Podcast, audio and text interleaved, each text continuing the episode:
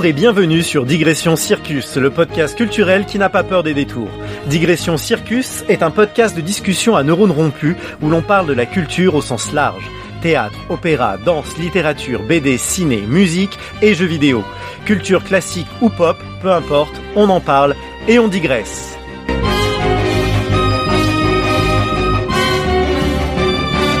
Et aujourd'hui, c'est notre épisode de Noël spécial MCU.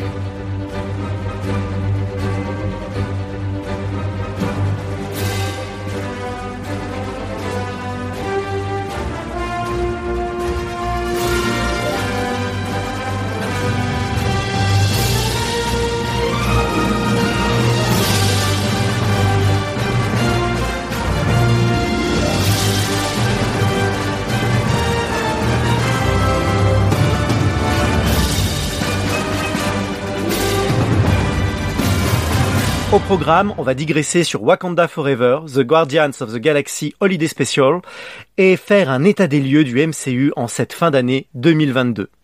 Je suis Thibaut et comme d'habitude, j'ai pour m'accompagner le barde de Genève, j'ai nommé Sébastien. Salut Thibaut, alors Salut Seb. euh, content d'être ici. Alors un truc un peu spécial aujourd'hui, c'est que nous ne sommes pas seuls. Ouais, effectivement. Et euh, nous avons deux invités euh, très spéciaux, euh, des collègues artistes et amis. Donc, euh, bah, bienvenue à Anouk et Christian. Hello. Salut, salut. Eh ben bonjour et bienvenue. Vous allez bien?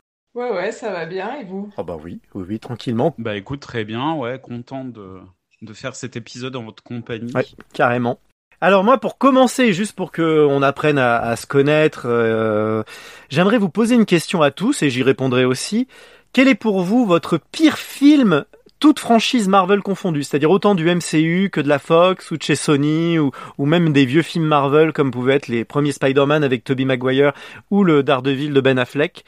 Quel est pour vous votre pire film de super-héros de l'écurie Marvel? Oula. Alors, qui veut répondre en premier? Peut-être euh, honneur aux invités, Christian ou Anouk? Bah, vas-y, Christian. Aïe, aïe, aïe, mais c'est, je croyais, je croyais en parler de, de la phase 4, mais, Ah, toi, t'as pas lu mes textos. mais tous les, mais tous les films Marvel, hmm, difficile à dire, mais je crois que ça doit être Daredevil avec Ben Daredevil, Affleck. Avec Ben Affleck, Ouais. c'est ton pire? Ouais, je pense. Soit ça, ou soit, euh, ils ont fait un spin-off, en fait, de Daredevil avec euh, Jennifer Gardner. Oui. Electra, ouais. Ça, c'était Ouais. encore pire. Ça, c'était vraiment, Ah ouais. vraiment la cata. Ça, c'était Donc, euh, horrible. Ouais, Donc la franchise, l'ancienne franchise Daredevil avec le Daredevil et le Electra, quoi, les deux là. c'est ça. Tu fais un pack, tu ouvres la poubelle, tu mets tout dedans. Exact. ok, très bien. Et toi, Anouk? Moi, c'est difficile. Je pensais aussi à Daredevil. Et en fait, euh, j'ai quand même pas mal de sympathie pour ces... enfin, en tout cas pour ce film-là, parce que je l'ai Ah vu ouais? à une époque où j'avais aucun recul. J'étais, j'étais jeune, je connaissais rien à cet univers et je l'avais trouvé assez sympathique à l'époque et je trouvais Jennifer Garner en plus magnifique et, et Hmm. comme jeune fille j'étais très inspirée. Mais après c'est vrai que quand j'ai vu le Electra ça m'a vraiment consternée. Et donc ça je pense que celui-là et c'était une grande déception parce que en plus c'est faire le deuil de quelque chose qu'on a qu'on a aimé quand on était encore euh, Enfant, ouais. jeune Ouais. et c'est, c'est- ça fait un retour sur le passé euh, ouais, assez violent et on se dit waouh ça c'est, c'est ce que j'avais tellement aimé donc ouais je, je, je peux dire ça ce, ce Electra ouais. Ok, bon bah pour l'instant c'est un tir groupé, hein. mais, désolé mais mérité, j'ai envie de dire quelque part. C'est sévère, mais c'est juste. Et toi, Seb, alors? Alors moi, je vais, je vais être super polémique, je pense. Ouh là là. Euh, ouais, j'aurais pu dire Daredevil euh, ou un des quatre fantastiques là d'il y a 20 ans, euh, mais ça serait tiré sur des ambulances, c'est un peu facile. Ouais. Surtout que le, le Daredevil avec Ben Affleck, il est tellement drôle que- parce qu'il est tellement pourri, qu'il est tellement nanardesque en fait, bah, c'est un peu comme Wonder Woman 84. euh, c'est c'est que en fait, je prends du plaisir à le regarder. Ouais. Par contre, Ouais, mais toi, t'as t'as un petit, t'as un petit côté pervers quand même, Seb. Ouais, bah ouais, j'aime bien les trucs pourris, ouais, ouais, ouais. Par contre, ouais, là, je vais, je pense que je vais faire polémique, mais euh, alors c'est un film beaucoup plus récent, mais au moins où je me suis vraiment emmerdé et, et j'ai pas aimé ce film, c'est le Captain Marvel, en fait. Ah ouais? Ah ouais, ouais. ouais, ouais, ouais. Ah ouais? Ah ouais, il m'a fait Ah ouais, chier, à ce point-là? Ah ouais, à ce point-là, il m'a fait chier. Ouais, j'ai, j'ai- je pousse un peu le trait. euh, Bien sûr, il y a le deuxième Thor, là, Dark World, qui, dont j'ai aucun souvenir. Ah ouais, c'était les- naze. Ouais. Et puis le Iron Man 2. Mais Captain Marvel, je me suis vraiment emmerdé. Et Ah ouais. Ce film, ouais, j'ai même pas envie de le revoir alors que j'ai revu tous les autres. Donc, euh, Ah c'est. voilà, mais j'assume mon choix. Ah ouais, ouais, non, mais c'est étonnant. Je Alors ça, je m'y attendais pas à celui-là. Tiens, dis donc. euh. Est-ce qu'on parle de, quand même, on parle de Morbius? Alors moi, je l'ai toujours Parce pas que- vu. J'ai pas eu le courage de le lancer. Non, J'ai moi, pas eu le courage de le voir Il faut Non. pas, il faut Non, pas. Ok. Ouais, ouais, non, ça, ça a l'air de battre tous les records. Déjà, j'ai, bah voilà, moi, j'en arrive au mien, là, de pire film, euh, tout MCU confondu. J'ai eu l'outrecuidance euh, d'oser lancer euh, Venom 2. Oh. Ouais. Et ça, c'est quand même vraiment mauvais, hein. C'est vraiment, il y a rien, rien, rien à sauver dedans, quoi. C'est à la limite la moumoute, la perruque de Woody Harrelson qui est rigolote, mais euh, mais sinon le film c'est une catastrophe quoi. Les deux les deux Venom hein, d'ailleurs, hein, les deux c'est vraiment il y a il y a rien de sauvable quoi. C'est c'est l'enfer, l'enfer. Ah ouais. Bah, en fait, euh, le truc, c'est que Morbius, j'ai j'ai vraiment. il y a Un jour, il faudrait que je le voie, mais en fait, le plaisir que tu peux avoir, je pense, dans Daredevil ou vraiment les, les, les, les films vraiment nanardesques, donc comme je disais, c'est ce plaisir coupable. Mais là, euh, ce- euh, Morbius, ça m'a l'air d'être juste un film euh, médiocre Mhm. avec. Voilà, juste très, très, très moyen et pas intéressant. Ouais. Et c'est encore plus problématique, je trouve. Ah bah oui oui. Enfin, Ah non mais il y a l'air d'avoir rien à sauver dans dans dans Mobius quoi. Mais pas drôle du coup. Effectivement. Et alors maintenant du coup juste pour situer, on a fait le pire et maintenant le meilleur. Quel est votre film euh, Marvel, pareil toute franchise euh, confondue, euh, préféré? Qui veut répondre? À Nook Je sais pas, il y y y a plein de choses auxquelles je pense, mais ça, ça va être hyper, hyper bateau. Mais euh, enfin, Infinity War, ça m'a quand même beaucoup marqué euh, au, Ouais. au visionnage et je pense que c'est- une réponse assez évidente. Mais euh, c'est ouais, l'é- l'émotion que ça m'a créé, en tout cas la fin, pendant le film, à la fin du film, à la sortie, je l'ai Ouais. vu plusieurs fois, c'était quand même assez puissant et, et je trouve qu'au niveau de la narration et des enjeux surtout, euh, ils n'ont pas réussi, en tout cas pour moi, aujourd'hui à dépasser ça. Ah non, c'est sûr. ça, ça m'a vraiment, enfin, ça m'avait vraiment bouleversé. Je me suis dit, waouh, c'est possible de créer cette euh, réponse émotionnelle chez le, Hmm. ouais, chez le spectateur et ça m'a, ouais, ça m'a beaucoup, beaucoup marqué. Bah c'est un, c'est un film où ils ont pris des risques, Ouais. ce qui est pas forcément leur spécialité de prendre des risques euh, d'un point de vue narratif, j'entends. Ouais, ouais, ouais. Et euh, ouais ouais, je suis d'accord avec toi. Enfin moi c'est pas forcément celui-là que je vais choisir, mais en tout cas je comprends tout à fait ton choix parce que je trouve qu'au niveau des enjeux dramatiques c'est vraiment un des plus forts quoi, vraiment. Ouais. T'as complètement raison. Et toi Christian? Bah écoute, pour moi, c'est. J'ai deux. T'en as deux? Ah bah vas-y. Bah, bah, j'ai un peu deux parce que si on parle de toute la franchise, en fait, on parle de, de l'époque dans les années 90. Ouais. Et pour moi, un truc, mais un film mythique, c'était Blade. Ah. Et on parle même pas, en fait. Et on- on- on- des- souvent, on oublie que c'était un film Ouais bien sûr, t'as raison. Mais Ouais. avec Wesley Snipes, Ouais. pour moi, dans les années 80, mais 98, mais laisse tomber, c'était vraiment, euh, c'était, mais, mais c'est- pour moi, c'était le film qui a quasiment, carrément sauvé en fait le MCU. en fait. Donc, euh, pour moi, c'était ça. Ouais. Puis, euh, plus récent, c'est, ça doit être euh, Infinity War. Ouais. Mais effectivement, The Blade, t'as complètement raison. On a tendance à, moi, enfin moi, je sais que j'ai complètement tendance à oublier que ça fait partie, c'est un personnage de l'univers Marvel, Mhm. parce que même dans les comics, le personnage de The Blade, il est pas du tout mis en valeur. En fait, c'est vraiment un personnage secondaire. Ça fait pas partie des héros iconiques de chez Marvel. Et c'est vrai que l'adaptation des années, dans les années 90, c'était quand même vraiment très très bien, quoi. Très très bien. Et c'est un des premiers films de l'univers Marvel, un peu gros budget et un peu euh, euh, mis en avant comme un blockbuster. Parce qu'avant, il y avait eu des plus vieilles, il y avait des adaptations, mais un peu moisies, quoi. Les vieilles adaptations de, de Captain America ou la série télé de Hulk euh, avec euh, l'autre, comment il s'appelait, l'acteur, la Lou. euh, Lou Ah. Ferrigno. Lou Ferrigno, c'était hyper kitschos quoi. Mhm. Et The Blade d'un coup, c'était un peu le, effectivement le un premier film de super-héros euh, avec du budget et où d'un coup on, a commencé à se dire ah tiens, on peut faire du cinéma avec des super-héros et maintenant ça commence à être crédible. Ouais, bien vu, j'avais j'ai complètement oublié ce film euh, que c'était du MCU ouais. Enfin, ça, c'était pas MCU au sens euh, studio, mais ça faisait partie, ouais, c'est un personnage Marvel, ouais, effectivement. Et toi, Seb? Bah, je vais pas être original, mais effectivement, euh, Infinity War, euh, pour moi, c'est le, c'est le meilleur film du MCU. Hmm. Ouais, ouais. Comme, euh, enfin, comme vous avez dit, il y a le, beaucoup de prises de risques. Euh, L'intro du film, je la trouve, c'est une des meilleures intros la meilleure intro de film Marvel, Ouais. avec euh, Thor et Loki à terre, euh, Thanos. Hulk qui se prend une grosse dérouillée. Puis là, pour une fois, il y a une, une bonne gestion de, de la puissance d'un personnage pour faire comprendre euh, que le personnage, il est méga puissant avec le coup Mhm. De Loki qui dit euh, Ah ben non, on a un Hulk, et puis euh, Hulk qui arrive, Thanos qui va en mode euh, boxe anglaise là, et, euh, et puis qui a les. euh, comment il s'appelle, mince, la garde rapprochée de Thanos C'était le, Ouais, voilà, le, le Black Order.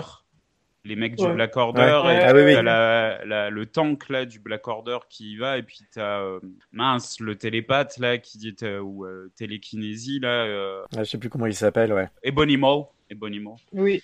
qui dit non non mais c'est bon, le- laisse-le s'amuser. Et puis toi t'es là, tu fais ouais, enfin il y a Hulk en face, et puis Hulk Ouais. qui se fait mais déboîter, mais on n'a jamais vu ça. Et euh, ouais ouais, et puis tout le reste. Après le truc que je trouve dommage c'est que tout ce qui, tous les risques qu'ils ont pris euh, dans Infinity War, finalement, c'est euh, ils reviennent en arrière avec euh, Endgame, Mhm. Euh, parce que les morts sont pas vraiment morts, machin. C'est c'est juste ça de dommage, mais Infinity War, ouais, euh, c'était c'était top. Ok.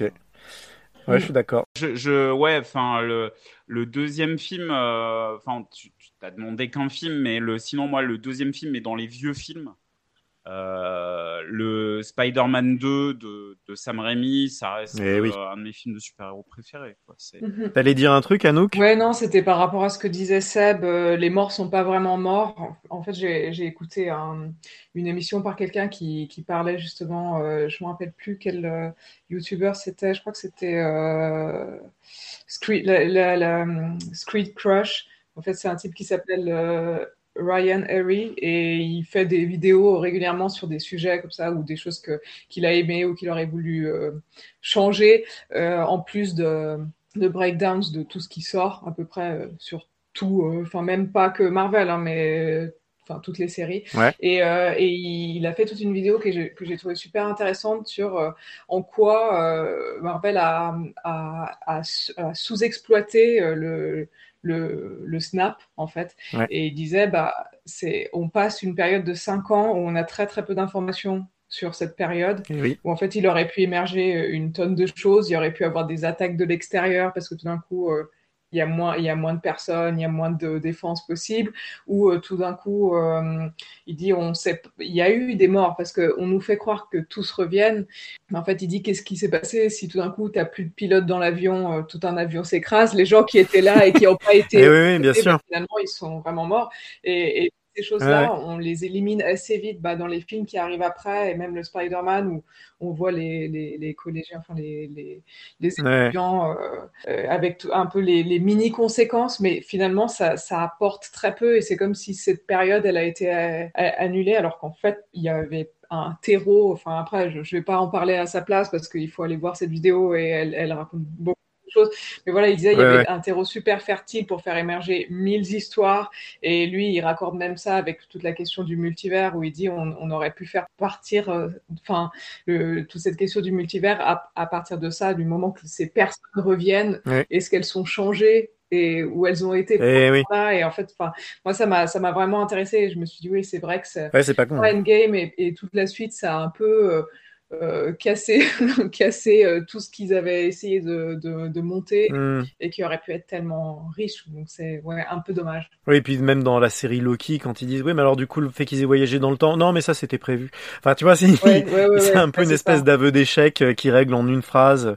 Puis c'est vrai que cet univers, vu que ça y a cinq ans qui sont passés, on aurait pu avoir toute une série de films qui se passent dans cette espèce d'univers post-apocalypse quelque part, tu vois, une espèce de peu, Mhm. un peu à la comme la série télé la euh, Leftovers, tu vois, qu'est-ce que ça fait, comment est devenu le monde avec tous ces gens, avec la moitié de l'humanité qui disparaît, et ça aurait pu être le moment aussi de faire émerger un peu des, des super-héros dans ce contexte-là, des nouveaux. Exactement, exactement. Et c'est ce qu'il dit dans cette vidéo. Et, et il parle aussi même de la question des mutants. Et, et c'est en disant les personnes qui seraient, enfin, en revenant, les personnes Ah, qui ouais. reviennent auraient pu tout d'un coup être un peu euh, transformées et Ah, avoir ouais. ces euh, différents. Et Ah, ouais. voilà, moi j'ai trouvé ça super intéressant. Et je vous conseille d'aller d'aller regarder cette vidéo parce que ça, Ouais, carrément.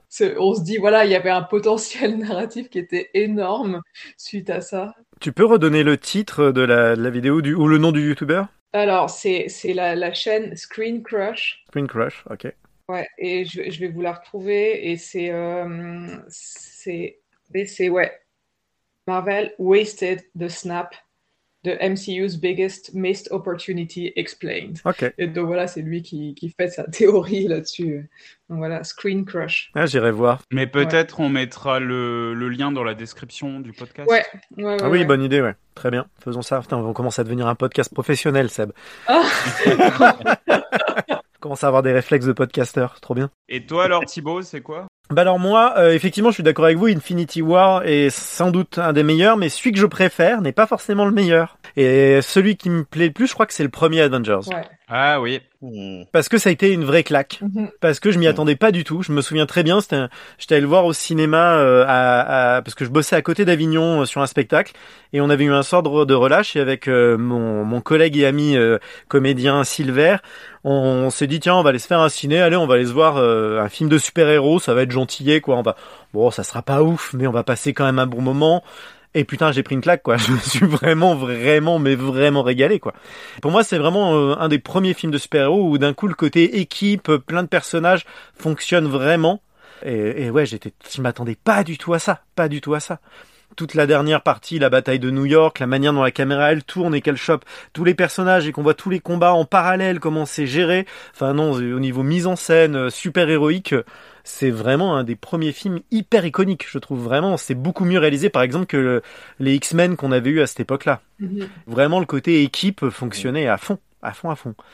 Après, le problème, c'est que ça a pas trop évolué, par exemple, dans Age of Ultron, où on retrouve un peu le même genre de plan, et où du coup, bon, Age of Ultron était un peu euh, un recalqué de Avengers, mais par contre, euh, le premier Avengers, moi, il m'a mis une claque et il m'a vraiment marqué, quoi. Pour moi, c'est vraiment le film qui a fait franchir une étape euh, au MCU. Ouais. Là, je suis d'accord. Ah, je suis d'accord, ouais. Très bien. Eh ben écoutez, maintenant on voit un peu quels sont nos goûts euh, en matière super-héroïque. Alors je vous propose qu'on se mette à parler un peu du, du dernier film sorti sur nos écrans, réalisé par Ryan Coogler. Et ce film, c'est Wakanda Forever.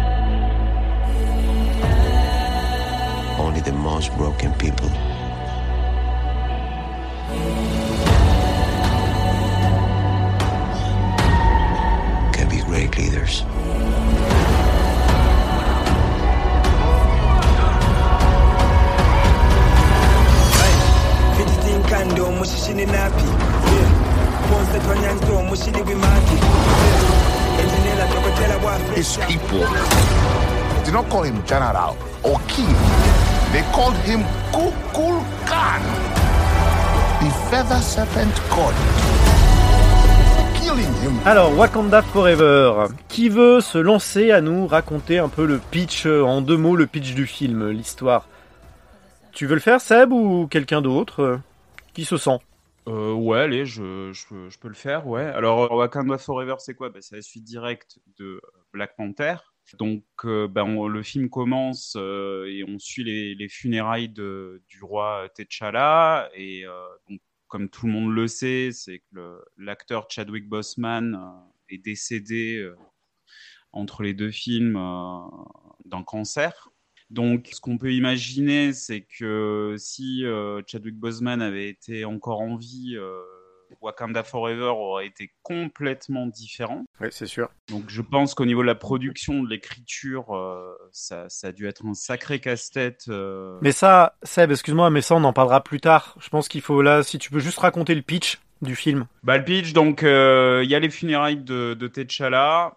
Il y a plus de Black Panther, en fait. Le- une nouvelle menace arrive sous les traits de, de, de Namor, qui, euh, parce qu'il y a le, il y a une histoire avec les, euh, les grandes nations, dont la France. C'est assez- drôle, ça. Et on passe vraiment pour des veulent, connards. euh, ouais, on passe vraiment pour des ordures qui veulent s'approprier le, c'est le vibranium, hein, parce que je confonds toi. Ouais. Ouais, ouais. Vibranium, oui, vibranium. Et du coup, il y a des attaques euh, en mode Black Ops euh, sur le Wakanda. euh, euh, on veut, on, on veut s'approprier le, le vibranium, donc il y a, il y a des espèces d'opérations comme ça. euh, Et euh, la reine, la mère de, de T'Challa et de Shuri. euh, la scène était plutôt bien d'ailleurs. Euh, Au début, là, aux Nations Unies, en leur disant, bah écoutez, euh, voilà, si vous voulez nous agresser, faites-le au moins, soyez, arrêtez d'être hypo- d'être hypocrite, euh, arrêtez de nous attaquer, euh, tout ça. Mais du coup, ils cherchent du vibranium aussi euh, dans le monde entier pour voir s'il n'y a pas euh, d'autres endroits où il pourrait y en avoir. Et en fait, dans l'océan, ils, ils trouvent euh, un gros bloc. Et là, euh, les, les, je sais plus quel, bah, c'est les Américains qui se font attaquer par euh, donc des, des êtres euh, qu'on n'a jamais vus jusqu'ici euh, dans le MCU, qui sont donc Des êtres amphibiens. des êtres amphibiens, ouais, donc euh, et qui sont donc le peuple de Namor. Donc Namor, pour le resituer, alors là c'est dans les comics, Namor à la base c'est le souverain d'Atlantis, de l'Atlantide, donc la cité euh, mythologique, mythique, euh, perdue, euh, voilà. Et puis là en fait il y a eu une, réécriture par rapport à ça, donc euh, en fait Namor et son peuple c'est des comment dire, les ancêtres des Mayas ou c'est des Mayas, quoi. Ils ont, ils ont réactualisé le truc. Si je dis des bêtises, hein, euh, n'hésitez pas à me couper. Du coup, il y a euh, un enjeu commun entre le Namor et son peuple, donc les- le royaume de mince Talocan, je crois que c'est ça. Ouais. Euh, où en fait, finalement, on a deux civilisations euh, à l'écart du reste du monde qui ont euh, déjà qui puisent leur pouvoir du vibranium et qui sont attaquées par les grandes puissances du monde. Donc il y a, euh, c'est ce qu'avait fait Ryan Coogler déjà dans Black Panther. Il y a ce, truc autour de la, colonisation, du pillage des ressources euh, de populations euh, non européennes ou occidentales plutôt. Et Namor essaie de faire un, pacte avec Shuri et puis la la reine mère du Wakanda en disant voilà, mais en fait notre ennemi c'est, fait on n'est pas ennemi, mais l'ennemi c'est euh, c'est ceux qui veulent nous piller. C'est le pitch de base, voilà. Alors, euh, du coup, pour commencer, j'ai envie qu'on fasse une espèce de petit tour de table euh, assez rapide, sans spoiler. Pour l'instant, après on spoilera, hein, mais on préviendra. Mais du coup, un peu votre ressenti global, chacun votre tour sur le sur le film. Qu'est-ce que vous en avez pensé globalement, sans donner, en essayant de pas trop trop spoiler pour l'instant. Donc, je sais pas, Anouk, par exemple, tu veux commencer? Euh, ouais, euh, ben, quand je suis allée avec Seb, euh, et je pense que je peux parler pour lui aussi à ce moment-là, on est sorti du film assez, euh, assez ému, assez enchanté. Et euh, on s'était pas reparlé pendant plusieurs semaines, euh, enfin, sujet en tout cas. Et, c'est vrai que dans la discussion qu'on a eue euh, suivant ça, on, s'est rendu compte qu'il était resté assez peu finalement de cet émerveillement euh, a posteriori et qu'on avait été un peu sous, un charme au moment euh, du visionnage et, que ce charme est a disparu en fait.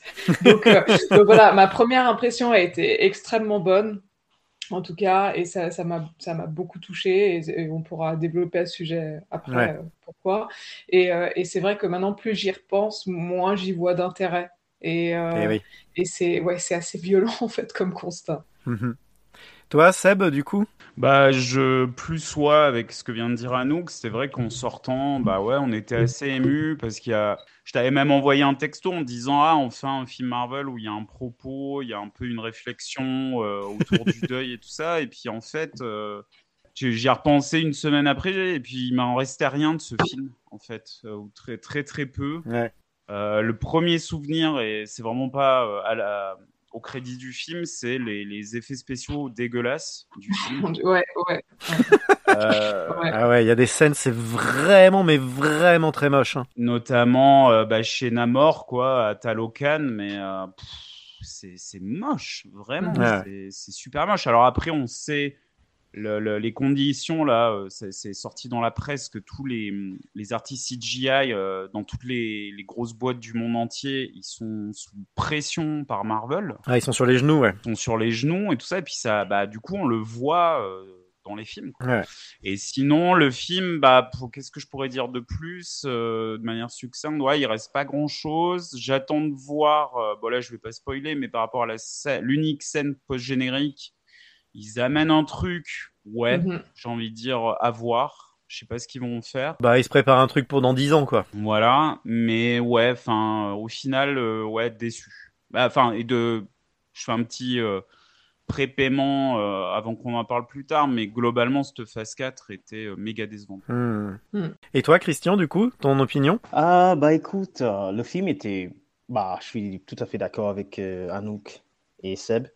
C'était un. Bah, en fait, c'était du bon travail à faire. Bah, on aurait Chadwick Boseman parce que c'était assez ému, en fait, à la fin. Je crois que même au début. Hmm. Bah, au niveau de l'histoire, je crois que c'était un peu difficile euh, pour, euh, pour l'équipe, en fait. En général, a tout changé à la dernière minute, un peu, avec la, la mort de, le, Eh oui. le mort de Chadwick. Mais ils ont fait euh, quand même un bon travail, je trouve. Oui, parce que le film sort quand même moins de deux ans après son décès. Ça veut dire qu'en moins de deux ans, ils ont tout réécrit, ils ont tourné, monté, fait les, les. SFX Ouais. en moins de deux ans. Donc, euh, c'est oui, c'est qu'ils ont bossé effectivement, je pense, dans l'urgence. Quoi. Les scénarios ont dû être réécrits, à mon avis, très très vite. Exact. Mais euh, bon film, moi, je crois que c'était un de mes préférés dans, dans la phase 4. Ah ouais, d'accord. Ah, bah, euh, je dirais euh, top euh, 3. Ah ouais, d'accord. Ok. Oui, bizarrement. Ouais, bizarrement. Non mais écoute, ouais ouais, non mais c'est bien. C'est bien qu'on ait des, des avis qui soient pas tous les mêmes. Moi, je trouve ça bien. Mhm. D'accord. Ouais, il y a quand même un truc toi dans cette dans, dans la proposition qui te touche quoi au final.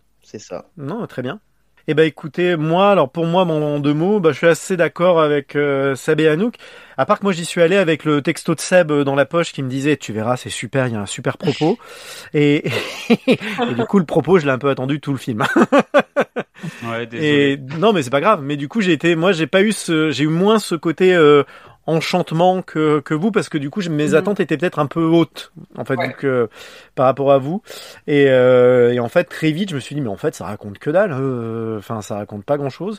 Après, il y a quand même des choses qui m'ont touché, notamment toute la dernière scène. euh, euh, euh, la dernière scène avant le générique et puis la scène post-générique où là je trouvais que c'était assez émouvant. Je trouve que pour le coup la Laetitia Wright euh, elle joue vraiment très bien Ouais, ouais. et qu'on sent l'émotion et qu'il y a peut-être même un truc un peu un peu méta entre euh, son personnage et puis peut-être Complètement. un truc que je me suis raconté, tu vois, euh, je sais pas du tout les rapports qu'ils avaient euh, Laetitia Wright et Chadwick Boseman, mais je me suis dit il y a aussi un deuil de l'actrice par rapport à son ancien partenaire de jeu Mhm. et euh, ou peut-être ils étaient amis ou j'en sais rien ou alors peut-être qu'ils pouvaient pas se piffer dans la vie et c'est moi qui me raconte ça j'en sais rien mais en tout cas il y avait une espèce de truc qui pour moi dépassait le cadre du personnage et qui m'a qui m'a touché et euh, ça je trouvais ça plutôt plutôt chouette après euh, moi c'est vraiment dans la construction du film où il y a quand même plein de choses au niveau scénario qui pour moi vont pas du tout Mhm. sans parler en plus des effets spéciaux et qu'il y a quand même un, ventre mou au milieu où moi je me suis un peu emmerdé quand même faut dire ce qu'il y a même s'il y a quelques, il y a plusieurs choses, il y a plusieurs trucs qui m'ont vraiment plu. Hein, et je trouve qu'il y a des choses qui pourraient être intéressantes, mais encore une fois, comme souvent dans, dans le MCU ces derniers temps, je trouve qu'ils amorcent des choses qui pourraient être intéressantes, mais ils vont pas à fond dedans, et où du coup ça reste très en surface. Et, et, moi, du coup, bah ça me touche pas trop. En fait, je regarde ça de manière un peu froide, alors que j'aurais envie de me sentir un peu plus impliqué émotionnellement dans, dans tout ce qu'ils proposent. Mais euh, bon, je vais pas en dire plus, on en reparlera quand on pourra spoiler parce que là j'ai très envie de spoiler donc.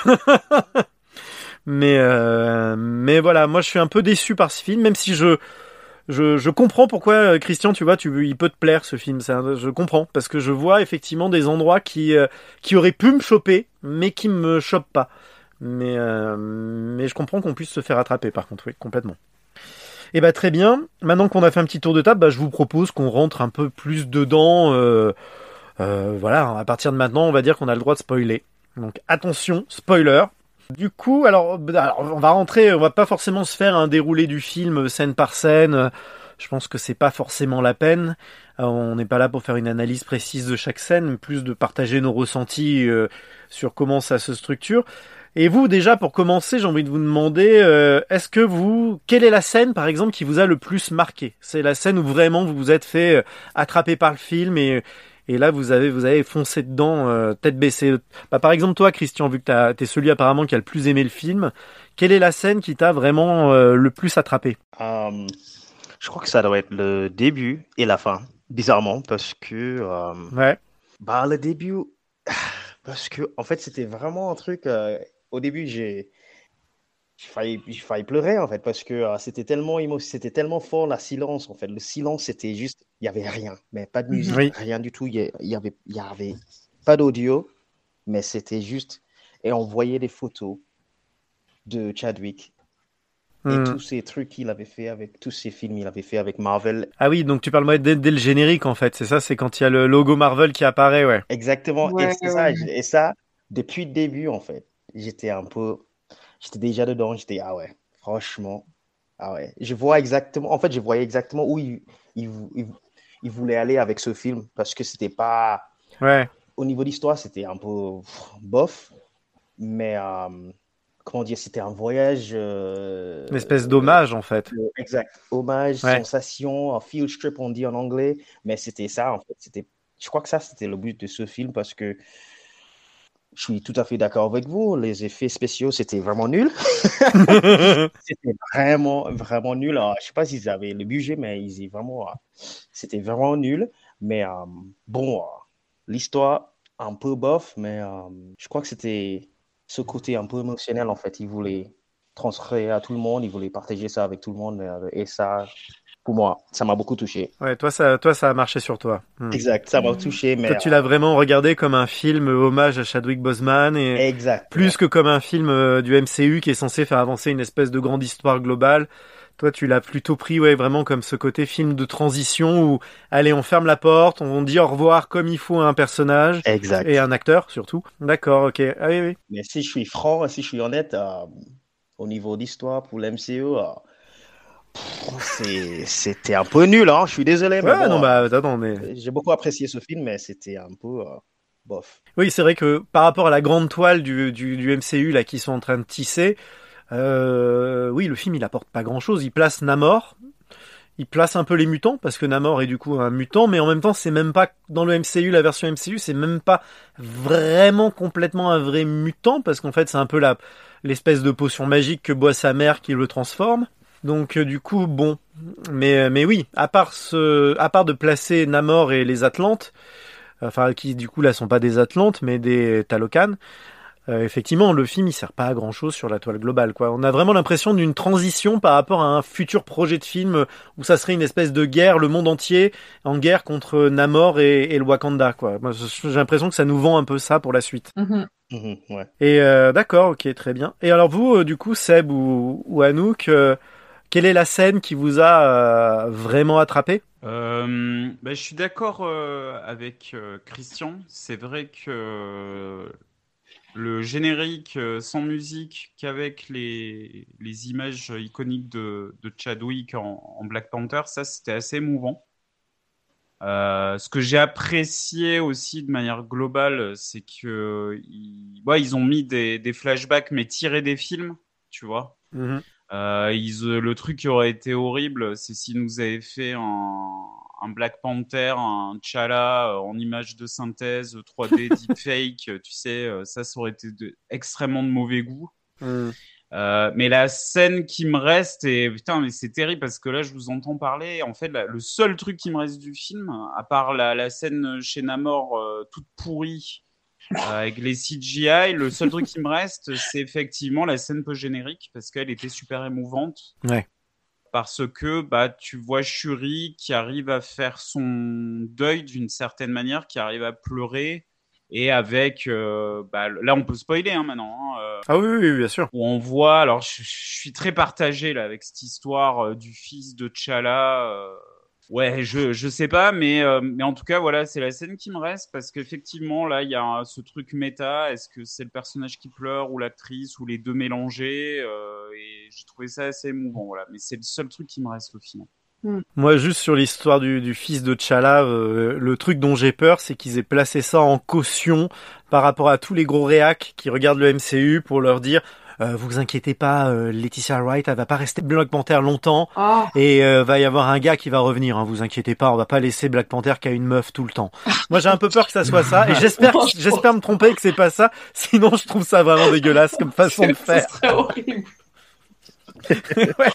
Tu vois, genre si dans dans cinq ans ils nous virent Laetitia Wright pour mettre un, un jeune Black Panther gaffe, vraiment je me dirais non mais les gars sérieux quoi, c'est un peu limite pour de faire ça quand même.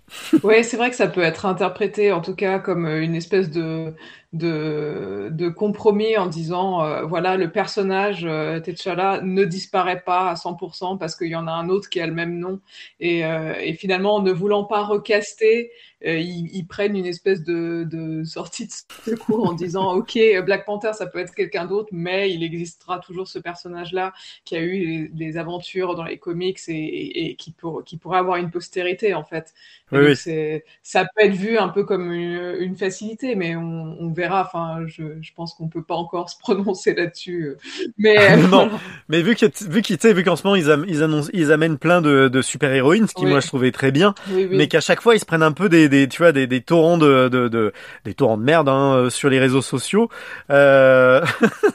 je me dis j'espère que c'est pas un petit Ouais. move pour Ah, dire euh, tu vois euh, par rapport à leur public un peu réactionnaire qu'ils peuvent avoir euh, de gros nerds euh, bien machos qui aiment temps, pas trop enfin, qu'il y ait je des trouve que ce, films et, et, et celui-là en particulier, et c'est vrai qu'il y a une présence féminine qui est très très forte et les performances des actrices, ah bah oui oui enfin moi je les ai trouvées incroyables. ouais. Et ça c'était, enfin pour moi si je dois justement, enfin parler d'un moment qui m'a ému, je veux dire tous les moments vraiment de jeu de la part des actrices, que ça soit Laetitia Wright ou euh, Angela Bassett, c'était vraiment très très fort. ouais Et, euh, et c'est vrai que d'avoir ces guerrières euh, femmes, enfin tout ça, c'est on est dans un film qui est quand même très euh, dominé par la présence féminine et puis même le fait que la, la et il y a des super persos féminins ouais voilà et que même que la panthère c'est une, déesse si je me trompe pas, Bast, Ouais. c'est, quand même le- un aspect féminin. Donc c'est vrai qu'on est on est déjà là-dedans. Donc si on arrive avec un point de vue oui ça doit être un homme, je veux dire bon bah c'est, un homme qui reste dominé par les femmes. Enfin même dans le dans le premier film. oui oui T'Challa, il est complètement euh, subjugué euh, par, euh, par, euh, enfin, par sa, son amoureuse, enfin, ouais par Nakia ouais. Nakia, euh, et, euh, et il y a quand même ce rapport-là euh, qui est déjà très présent, donc je trouverais ça un peu hypocrite de dire ah oui, enfin, on est choqué par Mm. euh, le choix d'une Black Panther femme. ouais. Mais ouais, moi, si je devais retenir euh, quelque chose qui m'a vraiment touché, c'est comme vous, c'est le, c'est l'entrée dans le film. Tout,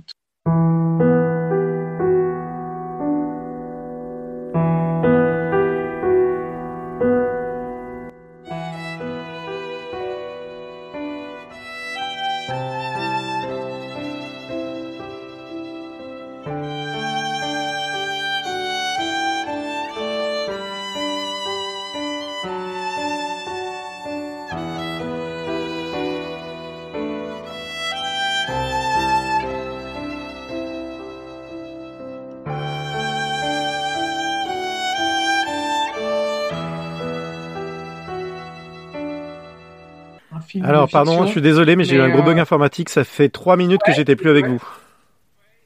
Ouais, bah j'ai continué à parler. euh, Et du coup, ça- sauf que du coup, ça a pas enregistré parce que du coup, mon ordi, en fait, a, a redémarré. Je ne sais pas pourquoi.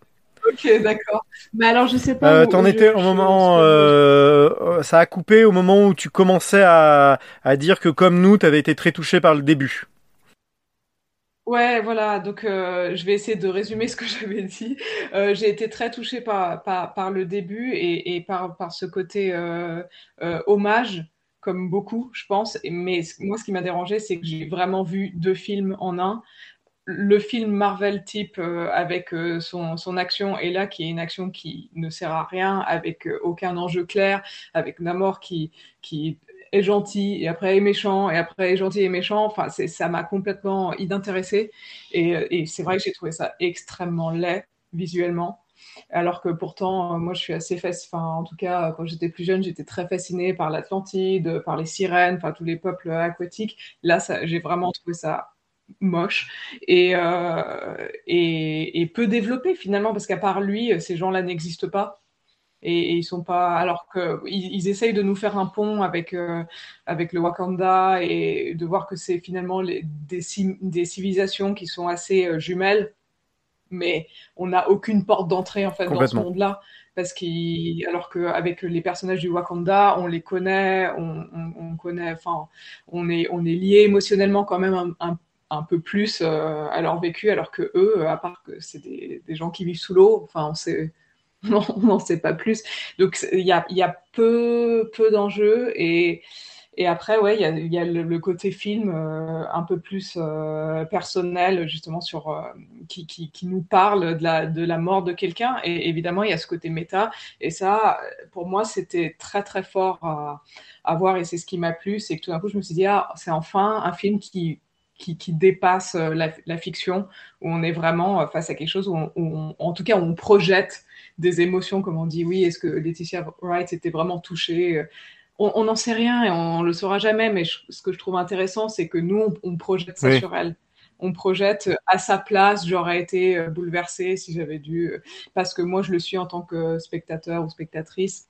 Et ça, j'ai vraiment trouvé très intéressant et j'aurais presque voulu que le film se contente de ça ouais, je, je et explore ça ouais. et aille dans, dans, quelque chose de, de beaucoup plus euh, fermé. Et alors, sûrement, ça aurait perdu euh, beaucoup de fans euh, au passage parce que ça n'aurait pas été le film classique de super-héros. Mais en tout cas, moi, c'est le film que j'aurais préféré voir. Ouais, et parce que ça me raconte quelque chose bah, sur, sur le fait qu'on on, on est des, des des, des, humains, qui nous créons des fictions entre nous, euh, qui les montons. Et en plus, nous, bon, forcément, là, euh, en tant qu'artiste, on peut aussi euh, s'identifier. Mais voilà, on, on, monte ce projet-là, on vit ce projet-là ensemble. On, ils, ils, font rêver des, des, multitudes de gens avec, avec ces histoires-là. Et tout d'un coup, une personne euh, disparaît. Et, et, pour moi, c'est le, le contre-pied parfait à ce qu'on racontait tout à l'heure sur le Snap, où tout d'un coup, oui, il pourrait mourir des millions de personnes, on en a, on en a rien à carrer. C'est complètement voilà égal. Et là, tout d'un coup, on se dit voilà l'importance qu'a eu un acteur, en tout cas même pour pour une génération de, de spectateurs, oui. bah, à la sortie du premier, en fait, l'importance qu'ont qu eu ces, ces, ces, acteurs et pas seulement ces personnages, mais les gens qui ont porté ce film. Et ça, je trouve, enfin, j'ai trouvé ça très beau. Effectivement, moi, je suis complètement d'accord avec toi. Je trouve qu'ils ont vraiment loupé le coche pour moi de faire un vrai drame intime, en fait. Mmh. Et que ça aurait été beaucoup plus intéressant d'avoir effectivement un vrai drame intime sur le deuil, sur comment ces personnages se relèvent après la perte d'un de, de, de, voilà d'un frère, d'un fils. Je trouve que ça aurait été beaucoup plus intéressant plutôt que d'aller dans une espèce de surenchère super héroïque dans laquelle ils sont tombés, avec l'introduction de, de, Namor et de son peuple, où du coup on a une espèce de menace de guerre avec des combats de super héros contre super héros. Euh, on a la mort de la reine aussi qui pour moi est ouais. en trop. Enfin, il n'y en avait pas besoin en fait. Ouais. Il n'y en avait vraiment pas besoin d'un point de vue dramaturgique.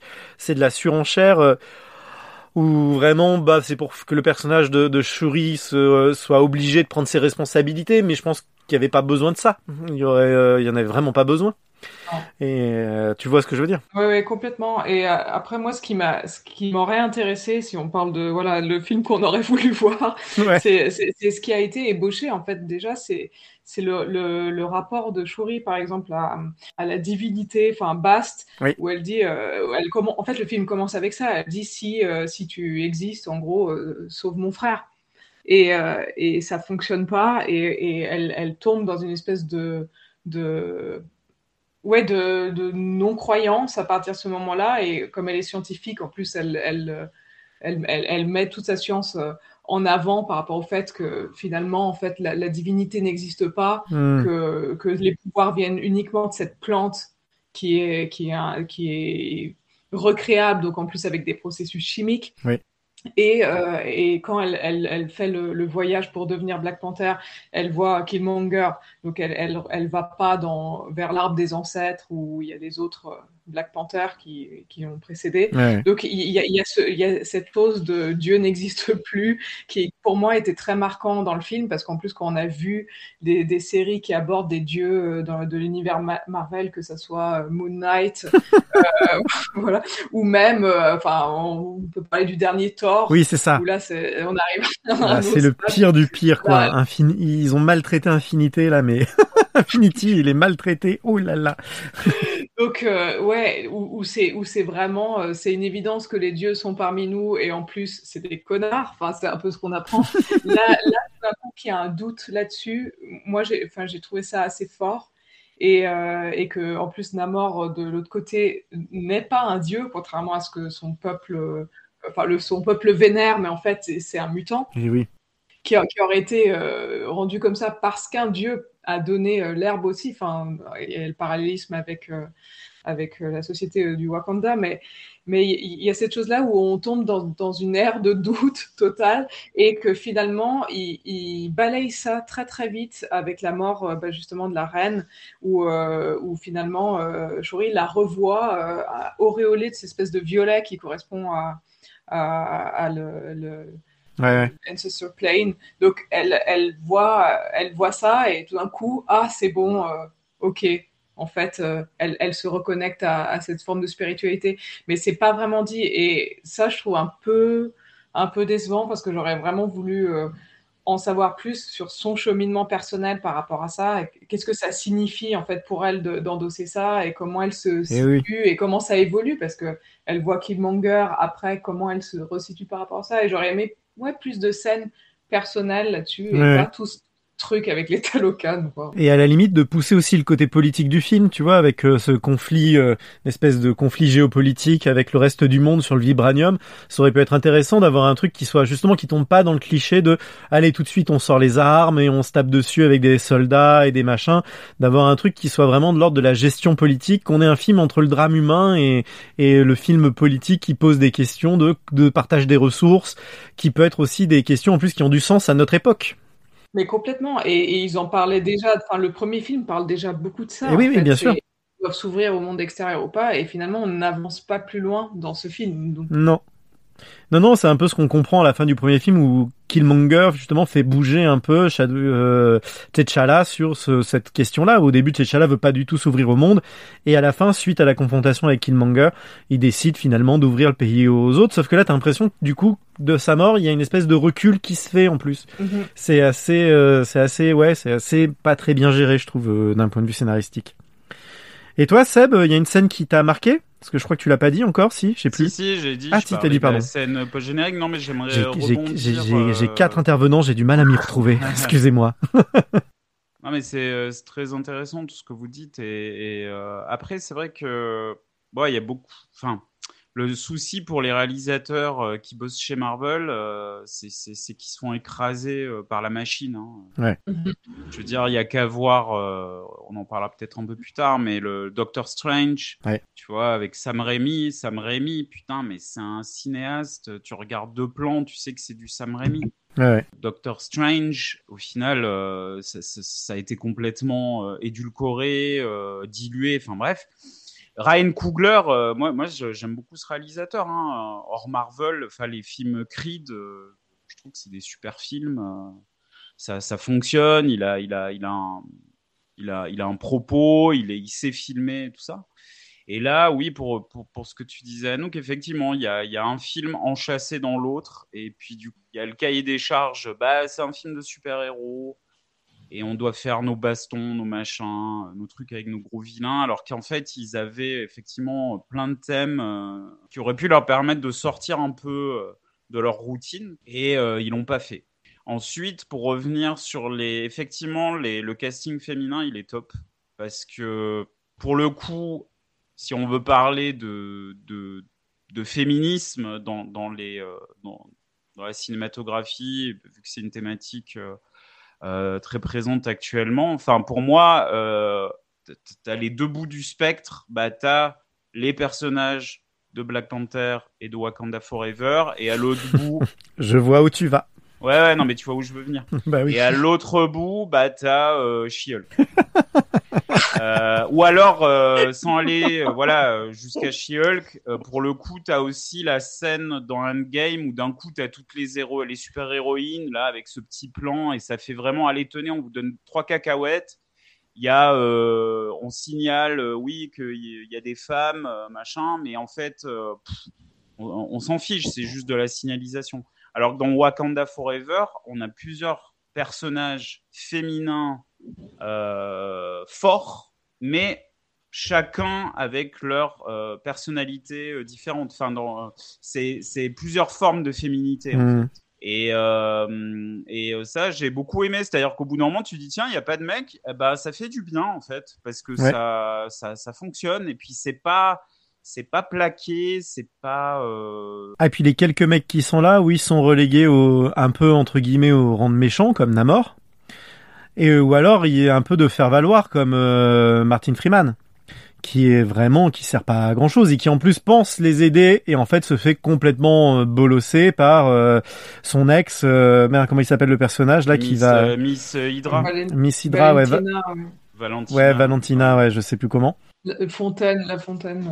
Et même lui, où à un moment donné, on se dit, ah, il va faire des choses. En fait, non, il se fait complètement recadrer par une femme, encore une fois.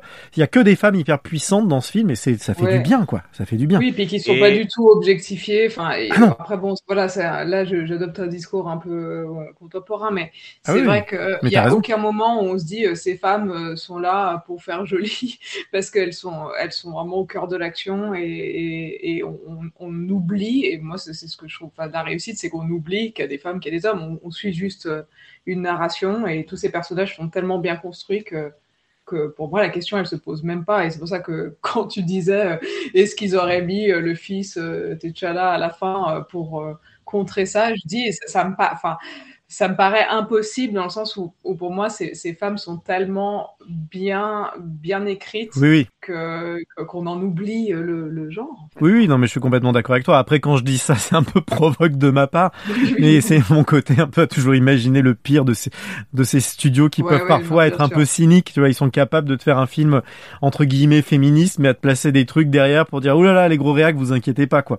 Mais, euh, Ouais. j'ai toujours un peu, je, je me méfie toujours de la bonne foi de- des gros studios, tu vois, sur ce genre de questions sociales. ouais, ouais, bien sûr Pareil quand t'as des films sur des publics LGBT, tu vois, c'est la même chose. Je trouve des fois il y a toujours des pendants où non mais vous inquiétez pas, c'est c'est une passade. Tu vois, ils, ils sont capables de faire ce genre de choses qui sont, je trouve, des discours très limites en fait, faussement progressistes. oui pour ou rebondir, comme, euh, euh, pardon, excuse-moi. excusez-moi. Ouais, pour- rebondir, euh, parce que là, là, on digresse un peu, mais pour rebondir euh, sur ce qu'on disait par rapport au personnage féminin de, de Wakanda Forever, là, d'un coup, il y a une scène qui m'est revenue que j'ai trouvé vraiment très réussie, c'est quand Okoye euh, se prend une le, la, la méga euh, rouste entre Ouais. guillemets euh, par la reine.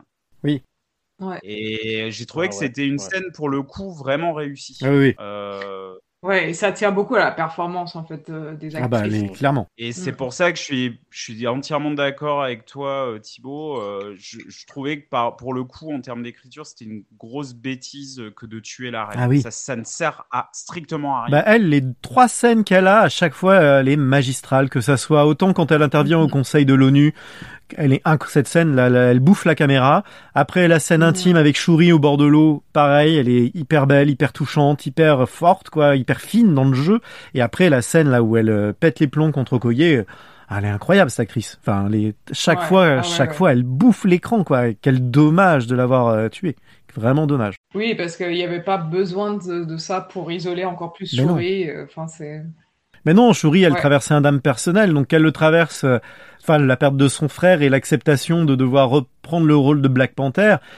Euh, elle était déjà suffisamment, enfin, je pense qu'il y avait déjà assez de troubles en elle, et du coup, en plus, la mort de sa mère passe un peu inaperçue émotionnellement vu qu'elle est dans le deuil de son frère. Tu vois ce que je veux dire? Mhm. C'est même pas d'un coup, on, on la sent même pas plus au fond du gouffre. C'est même limite presque un libérateur pour elle. Enfin, c'est très étrange, je trouve, la manière dont c'est géré euh, euh, d'un point de vue dramaturgique. euh, Mhm. je comprends vraiment pas pourquoi ils ont fait ce choix-là. Vraiment, ça c'est pour moi le choix le plus absurde du film. Ouais. C'est, je pense d'ailleurs à ce moment-là que je suis sorti du film, quand, en tant que spectateur. Je pense qu'avant j'étais assez dedans, j'avais justement, comme vous, j'avais été très touché par le début et de voir justement euh, comment c'était géré le drame intime. Bon, les moments avec Namor me cassaient un peu les pieds, mais c'était pas très grave. Mais il y avait quand même un truc où j'étais bien dans le film et le moment où la reine est morte, vraiment là, je me suis dit, mais pourquoi ils font ça? Et ça m'a sorti du film. Clairement, c'est à ce moment-là où d'un coup j'ai fait, mais ils font n'importe quoi au niveau du scénario, il n'y a pas besoin. J'étais un peu fâché. Ouais. Et qu'est-ce que vous avez, qu'est-ce que vous avez pensé du personnage de Riri Williams? Ah, bonne question. Christian, tu veux peut-être, ça fait longtemps qu'on t'a pas entendu, est-ce que tu veux en parler? Euh, j'aimerais bien avoir vos avis d'abord, en fait, parce que là, c'était. je suis honnête. euh, Pas ouf. Hmm, ouais, vraiment un peu. C'était un peu trop, quoi. C'était un peu, je sais pas, trop surjoué. C'était, je sais pas. C'est pour moi, j'ai pas, j'ai pas trop aimé, Ouais, malheureusement. Le personnage, euh, je, crois, je sais pas, ils ont trop, trop. C'était un peu trop, comment dire, street, un Oui. peu trop, un peu trop, quoi. ouais. J'ai pas, j'ai pas aimé du tout. Vraiment. Je sais pas pourquoi. euh, c'est, je comprends, mais euh, ouais, mais c'était un peu trop en fait pour moi.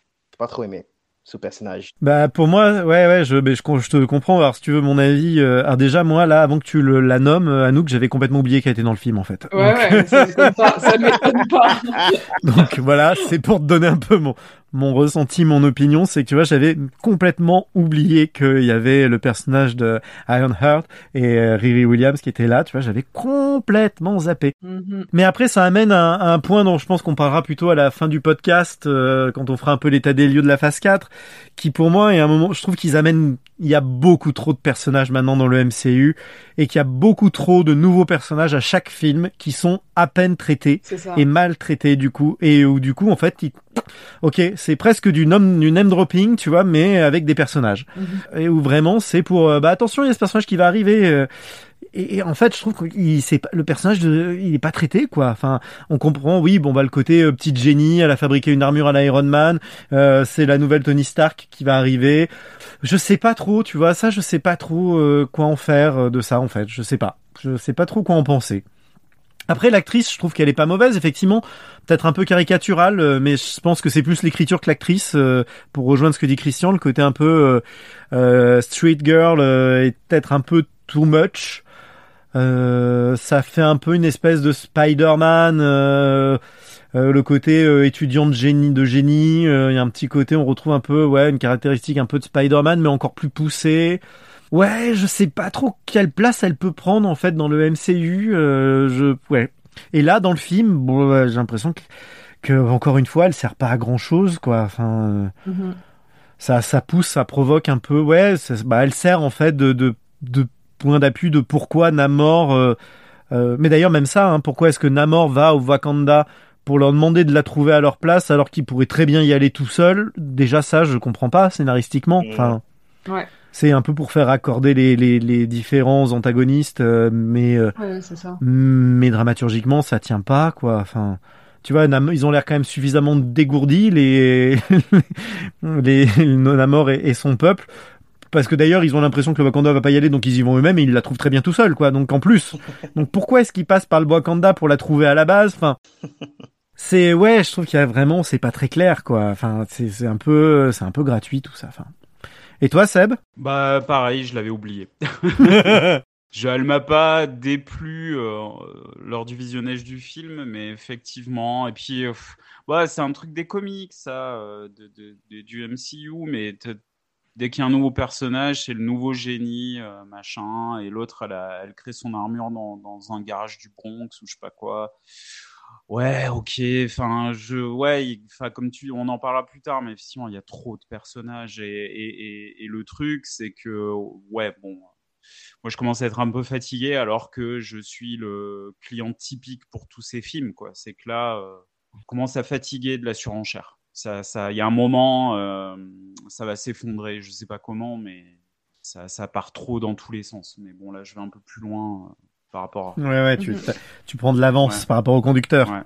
Et toi, Anouk, du coup, alors, c'est toi qui nous as posé la question, mais du coup, toi, tu t'en as pensé quoi, ouais, toi Pour moi, c'est c'est l'exemple type de, de ce qui fait défaut, enfin, ce qui est problématique dans ce film, c'est que on survole plein de choses et en fait, on essaye d'introduire Ouais. le plus de, de choses possible.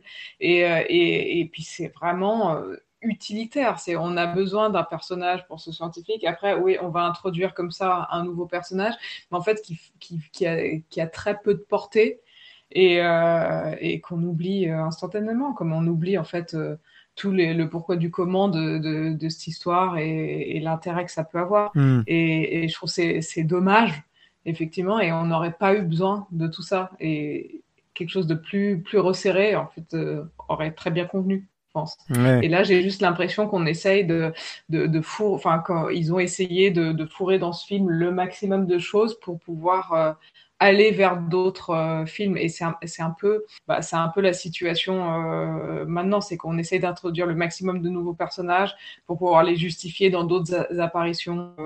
dans, dans, dans, des séries ou dans des films à venir Ouais. et que ça devient un peu la, la, la poubelle pour dire ah oui oui celle-là elle sort pas de nulle part vous l'avez bien vue dans euh, Wakanda Forever et ça je trouve que du coup ça tout- toutes ces choses là qui sont un peu euh, dans, dans, dans cette grande pensée commerciale, ça fait perdre de, de la, de la force narrative. Et oui, complètement. Et puis du coup, je trouve que les personnages existent moins en fait. Ouais. Ils sont tellement nombreux. Oui, parce qu'on on, voilà, on s'intéresse pas, on se dit juste c'est le c'est l'aspect, enfin le, le, le pendant comique un Ouais, peu. ouais. euh, Elle sert un peu de euh, sidekick, ou effectivement, elle sert de sidekick quoi. C'est ça, c'est ça. Alors que euh, il l'aurait introduit sur une série télé pour elle ou sur un truc qui lui est dédié, pourquoi pas? Parce que du coup, t'as le temps d'introduire le personnage, t'as le temps de le développer. Enfin, ce personnage peut tout à fait être valable, Ironheart. Je crois. Que... Alors, j'ai jamais lu en comics Ironheart. Je sais pas du tout ce que vaut le personnage en comics, mais j'ai l'impression que c'est un personnage assez populaire et qui qui fonctionne assez bien en, en comics. Mais tu vois, c'est un peu la même chose que sur euh, sur Thor, la manière dont ils introduisent la version femme de, de Ouais. Thor. C'est pareil, c'est balancé, euh, vite fait, mal fait. euh, le personnage est très peu développé par rapport à la qualité Ouais, qu'il a dans les comics. sûr, et c'est c'est vraiment expédié. Et, Enfin, dans, dans Thor, il y a tout ce problème aussi de, de sa maladie. Et, Enfin, c'est tellement pas pris au sérieux, enfin même par elle en premier comme Ah oui, personnage, qu'on n'arrive pas à avoir une intensité émotionnelle par rapport à ça. Et c'est c'est très compliqué. Ah par contre voilà, du coup du fait que tu parles de prendre les choses au sérieux, je trouve que par contre Wakanda Forever par rapport à, à Thor Love and Thunder a vraiment une qualité, c'est qu'il fait pas des blagues toutes les deux secondes. Ouais, et ça, ça non, fait du bien en fait. Après, c'est pas voilà, c'est pas le même contexte et c'est pas la même réalisation. Non non, mais je sais bien. Mais tu vois, dans Thor, on parle quand même de cancer, d'une meuf qui est prête à mourir du cancer et tout ça, qui devient super héroïne et qui au final va quand même se sacrifier. N'empêche que ça fait de la blagounette toutes les deux secondes, quoi. Et Ouais. c'est quand même ce qui est un peu insupportable dans le film. Ouais. Alors que je trouve que Wakanda évite un peu cet écueil-là de la punchline gratuite toutes les deux secondes et, euh, et assume un peu le côté dramatique et c'est les moments qui nous font du bien. Ouais. Le problème, c'est que c'est pas tenu tout le film et qu'au final, ils racontent pas ça. Ils ont quand même. C'est aussi un des autres problèmes du MCU, c'est que je trouve que depuis Endgame, ils veulent être dans chaque film doit être un peu une surenchère. Il faut toujours qu'il y ait une scène de bataille de groupe avec énormément de personnages, des trucs qui se veulent spectaculaires. On est dans une espèce de surenchère comme ça d'action où t'as l'impression que quand ils pensent à un film, ils, passent avant, ils pensent avant tout à quelle scène spectaculaire ils peuvent faire au lieu de penser aux enjeux dramatiques des personnages. Mm, complètement. Et tu sens que là, ils ont voulu mélanger les deux, c'est-à-dire qu'ils ont, euh, je pense que grosso merdo, ils ont gardé le canevas de ce qu'ils devaient avoir avec Chadwick Boseman. Euh, sur le film qui était prévu avec Chadwick Boseman, je pense qu'il y avait déjà Namor de prévu, la guerre entre Wakanda et, et euh, les Talocan. Je pense que du coup, ça, c'était euh, plus ou moins ce qui était prévu sur Black Panther 2, à mon avis Mhm. et qu'ils ont juste rajouté le côté deuil et l'introduction de, de, de, de, enfin juste, c'est une grosse partie du film, Oui. mais euh, l'introduction du coup de, de, de Shuri en, en Black Panther et tout ce trajet-là. Mais même la mort de la reine, à mon avis, la mort de la reine devait être prévue dans la première version et qu'ils l'ont pas changé justement parce que c'était un truc qu'ils ont pas dû vouloir bouger par rapport à ce qu'ils avaient écrit à la base. Je suis quasiment sûr que c'est pour ça qu'il Ah oui. reste ça. Enfin, moi, c'est ma théorie. Euh, où je me dis que les incohérences du film, c'est justement qu'en fait, ils ont fixé, c'est comme s'ils avaient un peu fusionné deux films qui avaient rien à voir. Mhm. Et que du coup, il y a les restes de ce qui était prévu avec Chadwick Boseman parce que, en fait, ça doit avoir des conséquences pour des projets qu'ils ont plus tard et qu'ils ont pas dû vouloir tout réécrire.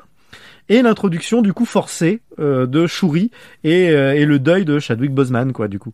Et c'est ce qui fait, à mon avis, qu'il y a des endroits qui frottent dans ce film. C'est qu'ils ont pas tout réécrit, je pense. Mhm. Enfin, je sais pas vous, vous- vous- comment vous l'avez ressenti, mais euh, mais parce que vraiment, pour moi, c'est un peu la seule raison qui explique la mort de la reine, quoi. C'est que ça devait être dans le canevas et que par rapport à ce qu'ils ont prévu plus tard, il fallait plus qu'elle soit là. Et du coup, ils ont quand même gardé ça au lieu de réécrire ce qu'ils avaient prévu pour plus tard. Je pense. Ouais, c'est possible. Ouais, ça fait sens. Je j'y avais pas pensé comme ça, mais oui, ça expliquerait pourquoi il y a, y euh, comme disait Anouk, qu'on a l'impression qu'il y a deux films qui, qui, qui ont du mal à cohabiter ensemble, en fait. Ah ouais. Mm. Moi, je le vois vraiment comme ça. Est-ce qu'on a encore d'autres choses à dire sur Wakanda Forever? Moi, ça va. J'ai fait le tour de ce que j'avais envie de dire. Après, je sais pas. Christian, t'as encore des choses à rajouter? Hmm, pas vraiment. Non, pas vraiment en fait. Je crois qu'on a tous, on a tous dit euh, ce qu'on, ce qu'on pensait en fait. ouais. Ok, très bien. Anouk, une dernière chose ou c'est bon? Non, je crois que je crois que c'est bon. Eh ben, écoutez, alors je vous propose. euh, Christian, t'as encore un peu de temps pour rester avec nous ou est-ce que tu dois partir? Oui, ouais, ouais, je prends, non, je vais prendre le train, bah, celui d'après en fait. Ok. Donc, euh, ce qui est une demi-heure plus tard. Ok, très bien. Donc, euh, alors je vous propose maintenant de passer à un deuxième morceau qui, à mon avis, va pas prendre trop de temps. Euh, je vous propose de parler d'une espèce de petite sucrerie qui a sorti euh, comme ça Marvel sur Disney+. C'est The Guardian of the Galaxy Holiday Special. I just saw on the calendar that right now on Earth it's almost Christmas time. We don't have time for trivialities like Christmas. But Peter's so sad about Gamora being gone. Maybe if we go to Earth for a really wonderful Christmas gift, it would make him happy.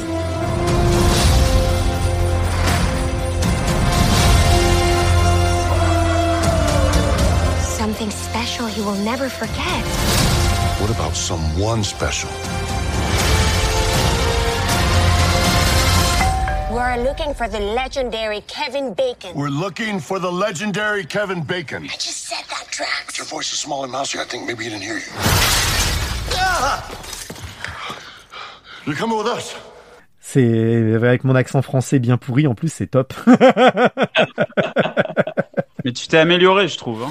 Ah oui, bah oui, un petit peu, mais Ah ouais. mais mais écoute, j'assume. hein, moi, tu sais, depuis que j'ai voyagé euh, en, en solo euh, euh, et que je m'excusais toutes les deux secondes auprès de tous les anglophones que je raconte, que je rencontrais et qu'ils arrêtaient pas de me dire non mais arrête, c'est bon, arrête de t'excuser, c'est pas grave, on te comprend, on s'en fout de ton accent.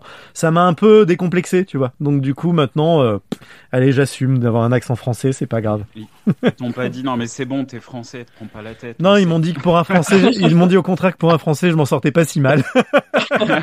les autres français étaient pires. Est-ce que je peux commencer euh, pour euh, Alors, ce truc tu veux. Ah non, je, je peut-être peut-être faut faire un ré- petit résumé, le petit synopsis. Oui, alors vas-y. Alors je vais le faire, là j'en ai pris un sur Wikipédia, je vais pas, m- je vais pas m'embêter, je vais lire le, le synopsis de Wikipédia. Après avoir combattu aux côtés de Thor, les gardiens de la galaxie sont sur Nowhere. Peter Quill, toujours à la recherche de Gamora, est déprimé. Pour lui remonter le moral, Mantis veut fêter Noël comme il se doit et souhaite lui offrir un beau cadeau. Avec Drax, elle se rend sur Terre afin de kidnapper l'acteur Kevin Bacon, vedette du film Footloose, que Peter adore depuis l'enfance. Quel beau pitch, hein, ça donne envie. Hmm. Alors vas-y, Seb, t'avais envie de parler. Bah, je l'ai vu ce matin et bah déjà voilà, t'as as dit le pitch, mais tu te dis mais qui a qui- qui est-ce qui a eu cette idée quoi? Enfin, je sais pas.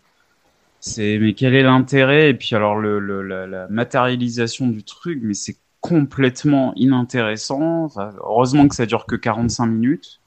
Drax, c'est parce que les, finalement les, les, les deux qu'on voit le plus, c'est Drax et Mantis. Ouais. Euh, il passe pour deux gros débiles. Bon, euh, Drax. Ah, encore, il y a eu quelques punchlines de Drax qui m'ont fait marrer. Bah, Drax est toujours passé pour un simplet premier degré bah, du front. Hein. Enfin, je veux dire, il est... Mais putain, mais en fait, j'étais, euh, j'avais mal au cœur pour Kevin Bacon. Déjà, je dis mais euh, il va avoir des, des impôts à payer, c'est pas possible quoi. euh. Non mais c'est- ça, ça. Ah, mais il faut, faut bien financer les arbres de Noël qu'il a chez lui, là. Ouais, voilà, c'est ça. Non, j'ai trouvé ça bas du front, euh, cuculapraline, vraiment. Enfin, euh, bêta. Enfin, un truc pour gamins, mais où, où tu même pour les gamins, tu les prends pour des débiles en fait. Ouais. Euh, ouais, pour moi, ça rejoignait. Alors pas pas pas aussi fort, mais je trouvais que c'était aussi euh, quasi aussi niais que She-Hulk, quoi, en fait. Dans ce côté, euh, ouais, on fait des blagues, wink wink, on est cool, alors qu'en fait, on va dire, mais vous êtes juste stupide, quoi. Enfin, Ouais. et, et ce truc est complètement inutile. Ils auraient pu s'en passer, quoi. Enfin, bref. Et le pire, c'est qu'ils t'en vendent un deuxième hein, à la fin. Oui, en plus. Dans la scène post-générique, ils te disent Ah bah, euh, faudrait qu'on en ait un deuxième, tu vois. Ouais, en faire un bah, autre. non. non, bon, non. Non, pouvez vous en passer, non, c'est bon. Et vous alors, Anouk et Christian, vous en avez pensé quoi? Bah, C'est une question un peu formelle. Hein. Euh, ouais, ouais, ouais. Moi, moi, je l'ai, vu euh, il y a quelques jours, justement, et euh, ça m'a vraiment posé question sur l'intérêt bah, de, de faire ce genre de forme. euh, Enfin, il y a toujours, c'est très américain de faire des holiday specials et puis de, de, d'axer sur des fêtes et des, choses comme ça. Donc, ils sont, je pense qu'il y a une culture de, de ça. Alors, on est un peu étranger, je pense, ici, Oui, en oui. France ou en Suisse. On est un peu étranger à ça et, euh, et peut-être ça passe mieux auprès d'un autre public parce que c'est un espèce de, de hors, euh, C'est un hors-série, quoi. hors parcours, euh, voilà, ça ça- ça- ça- ça n'a rien à voir.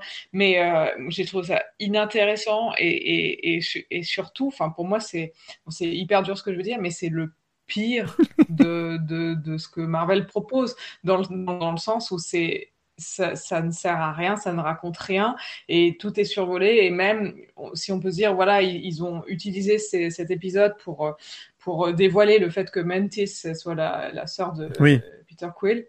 Je veux dire, ça n'a. Enfin, ça ne crée aucune émotion. En tout cas, pour moi, ça m'a créé. Et en plus, je me suis juste dit, mais c'est pas possible. Le- son père a éliminé euh, tout, euh, tous ses enfants euh, qui Ouais. n'étaient pas euh, la bonne combinaison. Donc, euh, enfin, ça, c'est complètement injustifié pour moi, même au niveau narratif. Ou alors, j'ai j'ai loupé une. euh, j'ai loupé une information et, euh, et, ça, c'est vraiment ouais cette espèce de, de, de, de truc bétifiant et avec enfin juste C'est la, coquille vide en fait. Et pourtant, moi, moi, j'ai beaucoup aimé les Gardiens de la Galaxie. Enfin, c'est, euh, j'ai, aimé les personnages, j'ai, aimé cet humour-là aussi à un moment donné. Mais là, j'ai l'impression que, que c'est juste la même chose, mais vidé de la substance. Et c'est, très triste. Et là, je, je venais de penser parce que je, je réfléchissais à ça et ce truc de, de faire des, des, des holiday, holiday specials. Et, euh, et j'avais complètement oublié. Donc, euh, c'est, dire. Mais la série Hawkeye qui est sortie donc euh, l'an passé, Ah oui. elle avait aussi tout ce thème de Noël et pour moi ça avait été quand même beaucoup plus réussi. Complètement. En tout cas au moment où j'avais vu Mm. parce qu'il y avait cette référence euh, bah, à tous ces films ou Die Hard, c'est- et, et ça Ouais. ça m'avait remis quand même dans, dans une- un esprit de Noël on peut dire. Et euh, Oui, mais après, ça on pas n'aime d'avoir un propos, quoi. Je veux dire, en il y Voilà, avait quand même, voilà, il y avait quand même, Hawkeye, c'est un peu, pour moi, c'est une des belles surprises de la phase 4 parce que j'en attendais vraiment rien parce que j'aime pas Jeremy Renner et euh, le personnage d'Hawkeye m'intéresse pas du tout. Et au final, j'avais trouvé cette série hyper chouette, euh, bon, surtout grâce aux autres actrices, hein, encore une fois, Kate Bishop et, euh, et Florence Pugh qui joue la sœur de Black Widow. Là, je, je, je, je trouve plus le nom du personnage, mais, hum, Belova? Hélène, Hélène- Helena? Yelena. Yelena. Yelena Yelena Belova. qui vraiment, je trouvais, elle volait, elle volait la vedette. Mais effectivement, je suis d'accord, mais la série avait, avait des choses à raconter. Alors que là, il y a, y a rien à Oui, et raconter. puis voilà, pour cette, cette, cette tendance américaine de vouloir absolument parler de ce que c'est Noël et ce que c'est la famille et de se retrouver, là au moins il y avait quelque chose, parce que là c'est c'est juste, bon, voilà, on, on doit vous sortir un truc, et à ce niveau-là, je préfère regarder les, euh, les, euh, les, les hors-séries, la- enfin, des Lego, euh, les Lego animés euh. Star Wars euh, de Noël, quoi. C'est- c'est- au moins ça me fait Carrément. plus rire. Carrément, je suis bien d'accord. Et euh, ouais, ou même la mini-série, c'est la mini-série en image de synthèse sur Groot, là, qui est pas, qui raconte rien, mais au moins c'est un peu, c'est sympathique à regarder, quoi. Ouais, ouais. Bon, alors après, d'avoir vu euh, Groot euh, adolescent plus grand, ça m'a quand même euh, plu de voir son évolution physique dans ce. Un peu dégueulasse quand même cette euh, il est- nouvelle qu'il est version de Groot. assez bulqué, et ça, ça m'a fait rire quand même. Ouais, enfin, il est quand même euh, plus classe que le fils de Hulk dans She-Hulk. Désolé, hein, mais She-Hulk, on- je pense que euh, on va en parler un Tu peux petit moment. pas quoi. t'empêcher de ramener She-Hulk hein, dans la discussion. Ah ouais, non, non, je peux pas. T'as ça en t'as- fait, tu- je pense t'as que développé une obsession en fait, hein, c'est obsessionnel euh, un chez trauma. toi. Je pense Ah que c'est oui. un trauma. Je vais Ouais, t'as un PTSD, ouais. l'EMDR euh, pour accepter que j'ai vu She-Hulk euh, dans ma vie. Parce que tu peux pas t'empêcher de tout ramener à She-Hulk, c'est drôle. Ah bah non, mais non, mais il y a tellement à dire sur cette bouse. Mais c'est vrai que moi, je le Groot, le Groot un peu ado. C'est surtout qu'il y a des moments, les effets spéciaux sont quand même vraiment cheap et il y a des moments où on voit que c'est un mec en combinaison quand il est un peu Ah loin. oui, oui, oui. En combinaison Ouais. latex. Et ça, c'est un peu, un peu dégueu quand même, ça aussi. Mais bon, mais après, c'est, si moi j'avais un, un bon côté à dire euh, sur ce Holiday Special, c'est que c'est quand même mieux que le Star Wars Holiday Special des années 70 avec Ah euh, avec toute la famille de Chewbacca complètement dégueulasse qui regarde des sextapes avec un casque de réalité virtuelle. Là, non, c'était vraiment dégueulasse. Là, au moins, c'est bon, ça se tient un peu plus. Ouais. Mais euh, mais ouais, non, ça ça c'est enfin c'est un truc complètement inutile. Enfin, je sais pas toi Christian, t'en as pensé quoi? Ah, pff, bof, c'était nul. J'ai regardé ce matin et euh, en fait, Ouais. je trouve que ça sert à absolument rien du tout. Cette euh, holiday special, Christmas special, c'était, Ouais. je sais pas, juste pour, je sais pas, passer le temps un peu. Ouais. Oui, on a appris que Man- Mantis, c'est sa sœur, c'est la sœur de euh, De Peter Quill. Peter Quill. Et, euh, mais, pff, bof, pour moi, c'était vraiment. Ah, ouais, limite pas, très drôle non plus. Bah non. Bon, il y a deux, comme disait Seb, il y a deux trois vannes de Drax qui sont pas trop mal, mais bon, c'est pas, ça vole pas très haut quoi. Exact. Donc, euh, je sais pas vont- où ils vont avec. mais euh, avec cette série, mais euh, Hmm. nulle part, je crois. Mais, non, c'est ça. Ouais. prochaine étape, ouais, non, prochaine étape, c'est le film parce qu'on attend le film, on attend Gamora, le, la reprise de rôle de Gamora, on a- on a- le film, j'espère que ça va être mieux. Et Ant-Man, d'abord, Quantumania. Ouais. Mais franchement, j'ai hâte parce que là, cette phase, pour moi, c'était. euh, Bah écoutez, ouais, basculons. Du coup, vas-y, continue Christian, comme ça on bascule un peu sur l'état des lieux. Je pense qu'on peut commencer.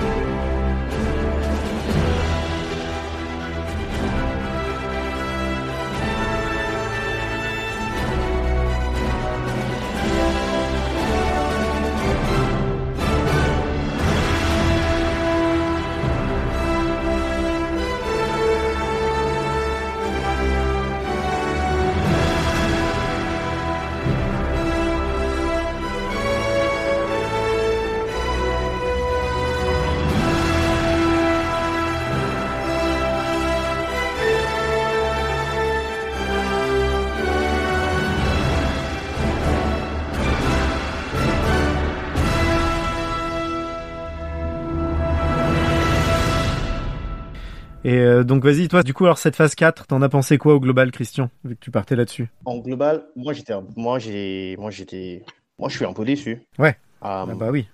Je crois que ma- le MCU, ils ont trop, ils ont trop de choses à faire.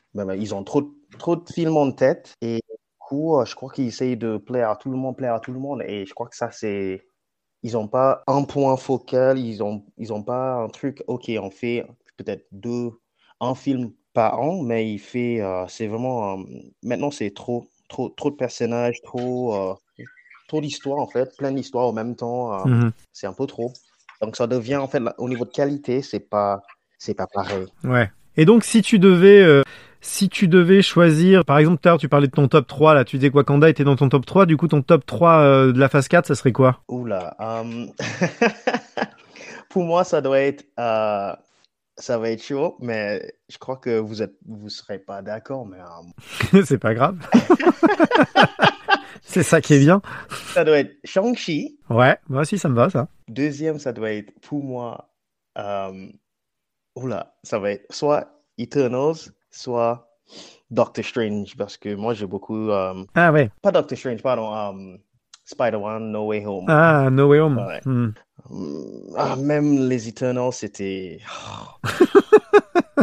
C'est difficile à dire parce que c'était juste, comment dit en anglais, average. C'était vraiment Ouais. euh, genre. Passable, Mm. quoi. Exact, exact. C'était pas terrible. euh, mais- et on parle même pas de Black Widow et euh, Thor parce que ça va m'énerver un peu. Et Surtout Thor, Love and Thunder, j'étais. J'ai regardé deux fois en fait. Je suis allé Ah, tu l'as quand même, t'as eu le courage de le regarder deux fois? Oui, que j'ai dit non, mais peut-être j'étais un peu trop dur au début, mais Ouais. deux jours plus tard, je suis, je suis tourné au ciné. C'était vraiment, vraiment nul. Ça a confirmé. La deuxième fois, je suis allé avec Olivia parce que euh, c'était Ouais. des billets gratos. Mais euh, là, c'était, c'était nul. Ils étaient, ils, je sais pas, c'est, je- ils ont, en fait, qu'est-ce qu'il a foutu, Taika Waititi, mais qu'est-ce qu'il a foutu avec toi, en fait? Il a, il a complètement changé le personnage. Il est, c'est des blagues partout, tout le temps, tout le temps, tout le Ouais. temps. C'était même trop, ils ont trop essayé, en fait, d'être euh, drôle et ça m'a énervé. C'était, euh, c'était, c'était vraiment trop. Bah pour moi c'était déjà le problème de Thor Ragnarok qui était déjà un peu où je trouve que effectivement Taika- c'était déjà c'était Taika Waititi aussi déjà à la base. Je trouve que ce il a des vraies qualités de, de bon réalisateur, c'est bien filmé, tout ça, il y a pas de problème. Mais par contre dans l'écriture, Taika Waititi veut trop mettre de la blague tout le temps et du coup il désamorce tout le temps, tout ce qui pourrait être un peu d'enjeu, tout ce qui pourrait y avoir comme enjeu un peu dramatique, en fait, il, il le, il le casse avant même que ça existe par des vannes. Du coup, rien n'a d'importance, rien n'a de consistance. Et du coup, le film, bah, pareil, il te passe au-dessus, quoi, en fait. hein. Enfin, Ouais. et, et surtout Love and Thunder, là, je suis d'accord avec toi. hein. Pour moi, c'est ma plus grosse déception de la phase 4, c'est euh, que vu euh, le fait qu'il y ait ce personnage de, de, de Thor euh, version femme, Mighty Thor, je crois qu'il l'appelle dans les comics. Ouais. Le, dans les comics, moi j'ai lu son arc. Pourtant, je lis pas, je lis plus beaucoup de comics Marvel, mais celui-là, je l'avais lu. Et, et vraiment, c'est un super arc de comics, quoi. Son arc, il est génial. Et il est OP en plus. Ouais. Et là, par contre, ils en font rien.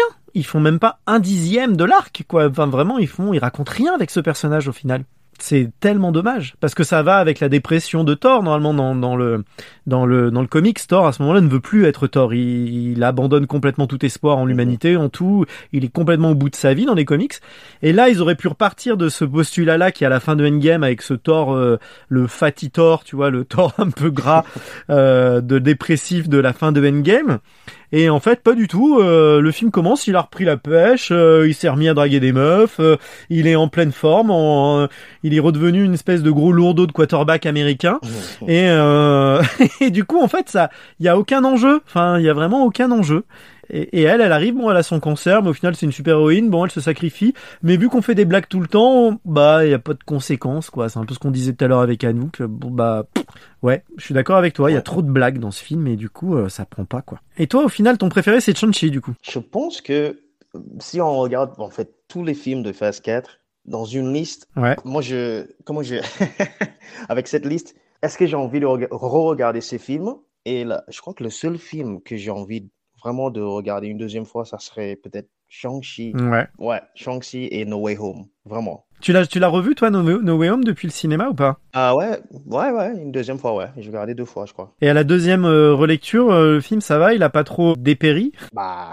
Un peu quand même parce que ouais mais il y a des trucs parce qu'il y a moins l'effet de surprise tu vois parce que on y était ensemble au cinéma il y avait vraiment quand même même si on s'en doutait il y avait quand même cet effet euh, euh, de surprise de, de, de voir euh, Toby Maguire et Andrew Garfield. Il y avait ce côté un peu kiffant de se dire ah ils sont là. Puis il y avait l'euphorie du cinéma où on, s'est tous mis à hurler tous les quatre. Euh, s'est mis à hurler au moment où ils apparaissent. C'était assez rigolo, assez kiffant. Mhm. Mais moi j'ai quand même, tu vois, je l'ai pas relancé, je l'ai pas revu depuis et parce que j'ai un peu peur de le revoir en me disant est-ce que du coup euh, il y aura pas un côté parce que le film quand même est pas hyper bien écrit au global et, et du coup est-ce que la, à la deuxième vision sans ce côté un peu euphorique de la séance de cinéma entre copains est-ce qu'il y aurait pas euh, est-ce que ça risque pas au contraire d'être très déceptif tu vois? Je me suis posé la question. Um, non mais il faut que mes chapeau à Willem Defoe pour moi, c'était vraiment le meilleur en fait ah acteur dans ce film. Pour moi, franchement, il a très très bien joué dans ce film. Après euh, avoir vu euh, une deuxième fois,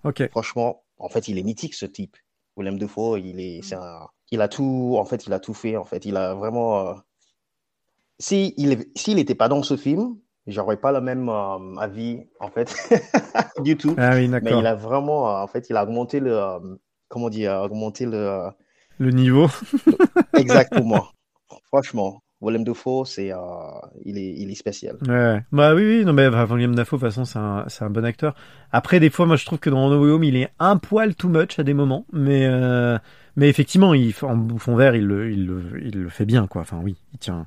Je sais pas si c'est lui qui tient le film. Moi, je suis pas sûr que je dirais ça, mais par contre. Euh, oui, il, a, il marche bien en grand méchant manipulateur, il marche très bien. Il fonctionne vraiment très bien. Mhm, mhm, ouais. Et, euh, et, vous, du coup, euh, Anouk et Seb, euh, si vous aviez un top 3 des films euh, du MCU, vous, sur, enfin, de la phase 4 en tout cas, qu'est-ce que vous, ce serait quoi votre top 3 Ouais, en troisième position, je mettrais Doctor Strange. Ouais. en deuxième, là, je vais vous surprendre, mais je sais pas, le, le, film est pas ouf, mais j'ai pris euh, du plaisir. Mais en fait, je sais pourquoi. Moi aussi. ça serait, ça serait euh, Black Widow. Ah là, j'en étais sûr. Parce que voilà, je, je, suis, je suis, amoureux de Florence Pugh, quoi. Et, euh, et en premier, je mettrais Shang-Chi aussi, parce que Shang-Chi, je l'ai vu deux fois et je sais que je le reverrai. Les autres, je les reverrai pas, quoi. Hmm. Et Shang-Chi, pareil, il y avait un super antagoniste. Je veux dire, euh, le, le, début du film, tu as euh, Tony Leung. Oui. Quelle classe, quoi. Enfin, en, en deux secondes, euh, le personnage, il est campé. Enfin, il y a, y a, un vrai arc et tout ça. Et puis, le, tout le délire à la Dragon Ball Z à la fin, c'était too much, mais c'était jouissif, quoi. Enfin, jubilatoire. Ah ouais, moi j'ai adoré. Et euh, j'ai trouvé ouais, que ça, ça fonctionnait bien, les, les, les bastons et tout, euh, c'était cool. Après, euh, l'acteur principal, je le trouve un peu falot, quoi, quand même. Euh, il, il, fait le job, mais voilà. Mais en tout cas, c'est un film où dans, dans, pour lequel j'ai pris beaucoup de plaisir. Et puis en queue de peloton, ouais, c'est compliqué. Parce qu'Eternals, je me suis vraiment emmerdé. et Thor, en fait, ce qui m'en reste de Thor, c'est les effets la direction artistique horrible. Ouais. Euh, c'était fluo dans tous les sens, c'était moche. Le- le- les blagues, euh, bah ouais, c'est comme t'as dit Thibaut, le- dans Ragnarok, moi, j'ai pas du tout aimé Ragnarok parce qu'il y a tellement de blagues bah, qu'il y a plus d'enjeu. Enfin, tu prends rien au sérieux, en fait. Mhm. Et c'est le réel problème de, de Taika Waititi. Bah, comme vous avez dit aussi, le, le personnage de, de Mighty Thor, de, joué par Nathalie Portman, bah, pff, ouais, elle a un cancer, mais elle aurait pu avoir euh, le rhume, ça aurait été traité pareil. non, mais c'est, non, mais c'est grave, hein. Enfin, c'est, ça, c'est le, c'est le réel problème des, des- du MCU, c'est qu'ils prennent rien au sérieux, en fait. Ouais. Ils en font rien. Et euh, l'autre gros problème de, de Thor, c'est euh, bon, on sait qu'il y a eu pas mal de scènes euh, qu'a qu'a tourné Christian Bale qui ont été mises de côté. Et je trouvais que son incarnation de Gore euh, était plutôt bien, Ouais. mais euh, c'est banalisé, euh, c'est- ni fait ni à faire. Le, la, la, la séquence intéressante quand même, c'était le, le truc en noir et blanc, mais je trouvais, je trouvais que c'était pas mal. Mais pareil, ça va, ça va nulle part. Enfin, ça, c'est anecdotique, voilà. Oui. Ça tout reste anecdotique, euh, comme le truc avec les, les Eternals. Là, t'as un, comment on les appelle là, les, les géants là? Les, les célestes, non euh, Là, ouais, le céleste euh, qui, qui est écrasé sur la terre et, et, et le truc, on on n'en fait rien, quoi. À part, euh, si, ah bah si, dans She-Hulk. À un moment, elle regarde, euh, elle, est sur Internet et puis il y a une, un petit article. euh, Ah oui? Ouais, ouais, il y a un petit truc. Ah, je me souviens pas. Ouais, ouais, ouais, si, Ok. si, il y a ça et puis euh, où il y a aussi le petit truc qui tease un peu Wolverine. Ah oui, ça j'ai vu, homme oui. avec des Oui, griffes, ça, je me souviens. s'est battu dans un bar, tu vois. Et puis voilà, c'est signalé encore une fois, mais ça, ça, ça va nulle part. Donc, Hmm. cette phase 4, j'ose espérer. Enfin, en tout cas, c'est ce qu'a dit dans une interview Kevin Feige, que c'était vraiment de la transition, c'était pour poser des choses, et qu'à partir de la phase 5, euh, on reviendrait euh, à des enjeux bah, comme on a eu dans la phase 2 et 3, enfin dans les phases précédentes, où on irait avec le... bon, on sait que le grand méchant, c'est Kang, qu'on va aller vers un truc euh, plus épique et tout ça. J'espère qu'on va retourner à ça, parce que sinon, bah, au bout d'un moment, moi, je vais lâcher l'affaire. Vraiment. Oui. là, il y a beaucoup de choses, en fait. Hein. Ça part dans tous les sens. On sait pas trop où ça va, cette histoire de multivers. C'est un peu bordélique, quoi. Et toi, Anouk, du coup, euh, ton top 3 de la phase 4 Euh, J'ai pas mal aimé Black Widow, étonnamment, Ouais. par rapport à ce que vous, vous, dites, mais j'ai j'ai- j'ai pas mal aimé. Ah, moi, j'ai bien aimé aussi Black Widow. Euh, Doctor Strange, c'est vrai que ça, je l'attendais beaucoup et ça m'a ça m'a déçu. Ouais. Donc je pourrais pas le mettre dedans, donc je, je mettrais Shang-Chi Ok. que, que j'avais aussi aimé et, euh, et le No Way Home. euh, c'est celui quand même que j'ai préféré. Ah oui, Et je, re- je reconnais que c'est c'est pas pour les bonnes raisons. Enfin, Ah oui, non, non, non, mais c'est, pour moi, c'est vraiment un, un film qui me pose problème parce que je peux pas dire que je l'ai pas aimé parce que ça m'a emballé. Et, mais euh, ça m'a emballé parce qu'on m'a parlé en tant que fan et pas euh, comme personne euh, qui, a, qui a envie de voir un film de qualité, on va dire. Mais, euh, mais, mais, mais pour moi, enfin, voilà, c'est un, film qui est très représentatif euh, du- d'un phénomène qu'on a maintenant, qui est euh, ouais, le, le fan service et puis le, le caméo à l'intérieur euh, à l'intérieur d'un film de personnage et, et on a ça en fait dans mais pas que dans la licence Marvel mais aussi dans Star Wars où tout d'un Ouais. coup on fait on, on, on joue là-dessus et bah, là je parle par exemple du, du, du retour de Luke Skywalker à la, à la fin du Mandalorian. C'est on joue en fait enfin moi c'est quelque chose qui m'a bouleversé et, je le reconnais. Enfin ça m'a ça m'a fait pleurer. J'étais hyper émue à chaque fois que je revoyais cette scène. Ça, me bouleversait parce qu'on on vient toucher à, à, à pourquoi est-ce qu'on est on est devenu euh, fan de cet univers ou c'est vraiment l'essence de, de la nostalgie. Et, euh, et là il, il joue là-dessus de plus en plus pour pour attirer les gens à ces films parce qu'il y a tout ce qui, qui manque de contenu. Du coup il compense Par du fan service, euh, ouais. de, service, c'est de l'autoréférence et, et puis euh, aux émotions que tu as pu avoir sur, euh, enfin, avec un film qui date de je sais pas combien. Enfin, et ça, c'est à la fois, euh, enfin voilà, moi je, je reconnais que ça me touche et en fait, et en même temps j'en ai honte. c'est que voilà, comme manger, euh, voilà, manger un McDo ou un truc comme ça, où on se dit ouais c'est bon mais je devrais pas aimer ça. Bah, c'est un peu la, même- chose. Et Je vois me très dis, bien. mais ouais voilà, j'ai aimé ce film parce que j'ai adoré euh, voir le retour de, de ces acteurs et les, les voir euh, collaborer ensemble et, et ça m'a et puis enfin tous, euh, j'ai trouvé ça très beau et j'adore en plus voir euh, des acteurs euh, vieillissants et, et j'ai ça dans j'avais eu ça dans la série euh, Twin Peaks, la saison Ouais. 3.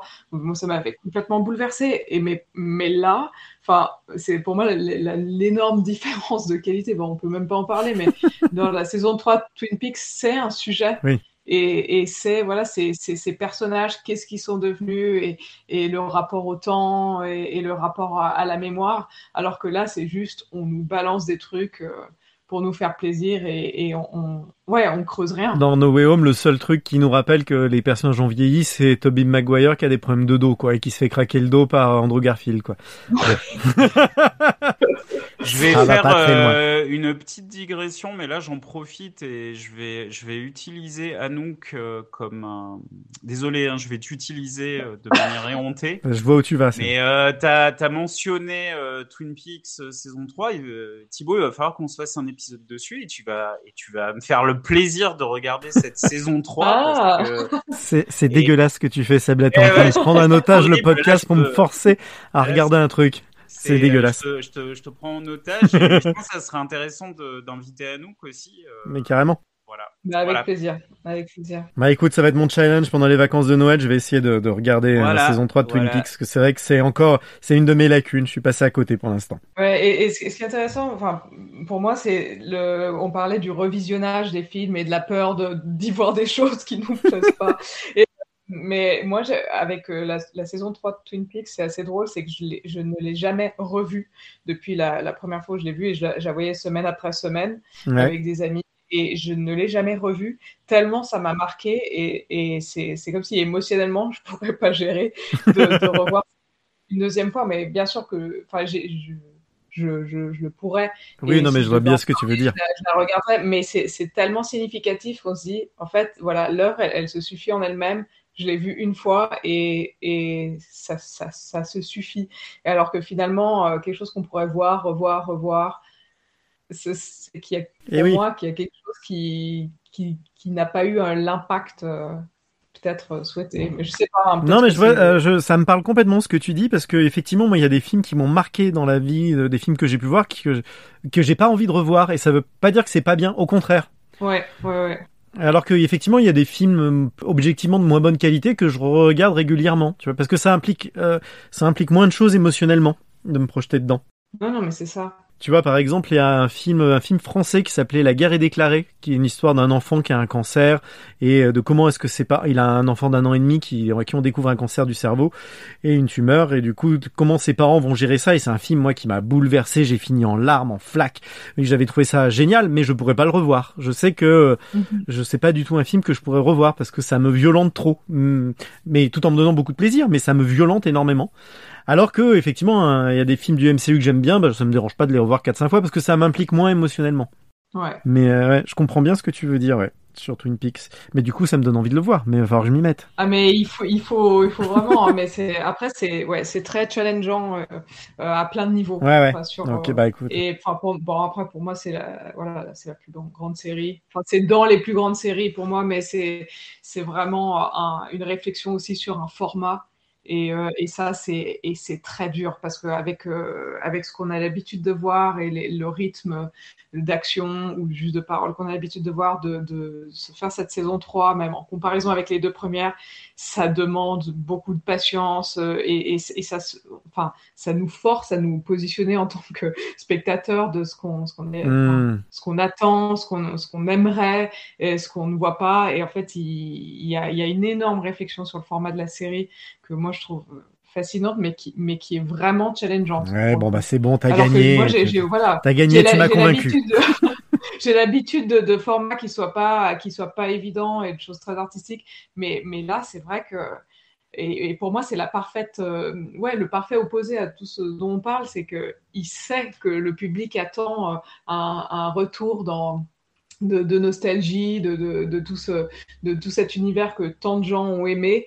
Et en fait, ils nous le donnent pas, ou quand ils nous le donnent, c'est pour l'écraser ou le renverser. Et c'est, mais c'est horriblement frustrant. Et en même temps, c'est merveilleux dans ce que ça raconte. Ouais. Donc euh, voilà. Je dois vous couper parce qu'il y a, il y, a, il y a Christian qui doit s'en aller. Ah, ok. Ok. Eh ben Christian, merci beaucoup. Merci beaucoup. Enfin, les gars, c'était un plaisir. Et puis euh, j'espère euh, qu'on te réinvitera et que tu pourras revenir un jour dans le Digression Circus. Bien sûr, avec plaisir. Mais merci en tout cas euh, d'avoir participé. Et puis euh, t'es où là? T'es en Angleterre ou t'es en Suisse en ce moment? Non, je suis en Suisse, mais je repars euh, dimanche. Tu repars dimanche en Angleterre? Eh ben écoute, euh, Ouais, bon courage, bon voyage. merci. Et puis à très vite. À, À très vite et bonne fête Ciao, de fin ciao, d'année. Bye Ah bye. oui, Ouais. bonne fête, les gars, bonne fête. Au revoir. Joyeux Noël. Joyeux- Au revoir. Salut. Très bien. Alors, euh, écoutez, donc euh, pour cet état des lieux, moi j'avais préparé un peu quelques questions à vous poser parce que là on a parlé des films, on a fait notre top 3. Mais du coup, qu'est-ce que vous avez pensé au global des séries? Parce que c'est un peu la nouveauté de cette phase 4, c'est qu'il y a des séries maintenant officielles MCU qui sont apparues sur Disney+. Il y en a eu un, un petit paquet, j'ai pas noté le nombre, mais en gros on a eu WandaVision, on a eu Falcon and Winter Soldier, on a eu Loki, on a eu, euh, vous me dites si j'en oublie, Miss Marvel, euh, Moon Knight, Hawkeye et euh, She-Hulk. Il y en a eu sept, c'est ça? J'en oublie ou pas? Hmm, je crois que t'es bon là. Ouais. Et du coup, vous, sur ces séries, est-ce qu'elles, est-ce qu'elles vous ont intéressé? Est-ce qu'elles vous ont euh, marqué? Ou est-ce que c'est du remplissage qui ne sert à rien? Euh, Est-ce qu'il y en a une, par exemple, déjà Est-ce qu'il y en a une qui vous a particulièrement euh, plu, marqué, intéressé? Moi, je crois que Seb a très envie de parler de She-Hulk, donc on Ouais, je, je- je retardais un peu le temps, je le faisais un peu mariner. Non, mais on va parler du, de, des bonnes séries avant de, que je lâche euh, ma diatribe Les euh, chevaux. She-Hulk. bah en fait, euh, non, ce que... Et encore une fois, c'est un truc qui est dommage, mais je trouvais que la proposition artistique euh, de la, la toute première série ma- du MCU qui, qui a été euh, WandaVision, Mhm. bah pour le coup, là, ils prenaient un... Ils ont pris un vrai risque. Oui. C'est-à-dire... début de la série là avec euh, avec ce truc de chaque épisode on est dans une décennie différente qui est reliée à une sitcom de l'époque à un format de sitcom de l'époque Ouais. c'était euh, je veux dire euh, pour le coup c'est j'ai trouvé ça assez euh, même si ça avait été une série hors euh, Marvel je trouve que c'est euh, c'est assez culotté Ouais, ouais. Mhm. et en plus, ça avait du sens par rapport au deuil de Vanda qu'elle fait par rapport à Vision et tout ça. Et notamment, je crois que c'est dans le premier épisode qui est en noir et blanc. Donc là, euh, c'est une espèce de pastiche euh, des séries comme euh, Ma sorcière bien aimée. Euh, ou alors, euh, je crois que c'était le Mail- euh, Mary Tyler Moore, c'est ces sitcoms de l'époque. On entend vachement les bruits de perceuse de ton côté. euh, ouais, je suis désolée. Est-ce que c'est trop ou euh, je coupe mon micro Non, non, non, mais je, je le dis un peu aussi pour que Ouais. euh, si des gens nous écoutent, ouais, ils sachent d'où ça Il y vient. a des travaux partout autour de chez moi. Mais euh, je vais couper mon micro tant que je parle pas, comme ça, vous- ça, ça vous épargnera. ça marche. Pardon Seb, excuse-moi, je t'ai coupé. Ouais, et, je trouvais que c'est la proposition, elle était euh, super intéressante et notamment, enfin, euh, tu, diras ce que t'en penses, Anouk, euh, vu que t'es comme moi, t'es une grande fan de David Lynch, mais il y avait des moments un peu lynchiens dans ces, épisodes en noir et blanc où d'un coup, quand il y a les glitches par rapport à Vanda, que, que- qu'elle est, dans cette réalité qu'elle a créée pour survivre, pour comment dire, surmonter son trauma. D'un coup, il y a les, les personnages de la sitcom qui s'arrêtent, il y a une espèce de trouble. Et, et j'étais là, je dis, ah ouais, mais là, il y a un truc euh, artistiquement intéressant, euh, il y, a, y, a, y, a, y, a, un bug dans la matrice, quoi. Bon, c'est ce qui allait avec le thème de la série.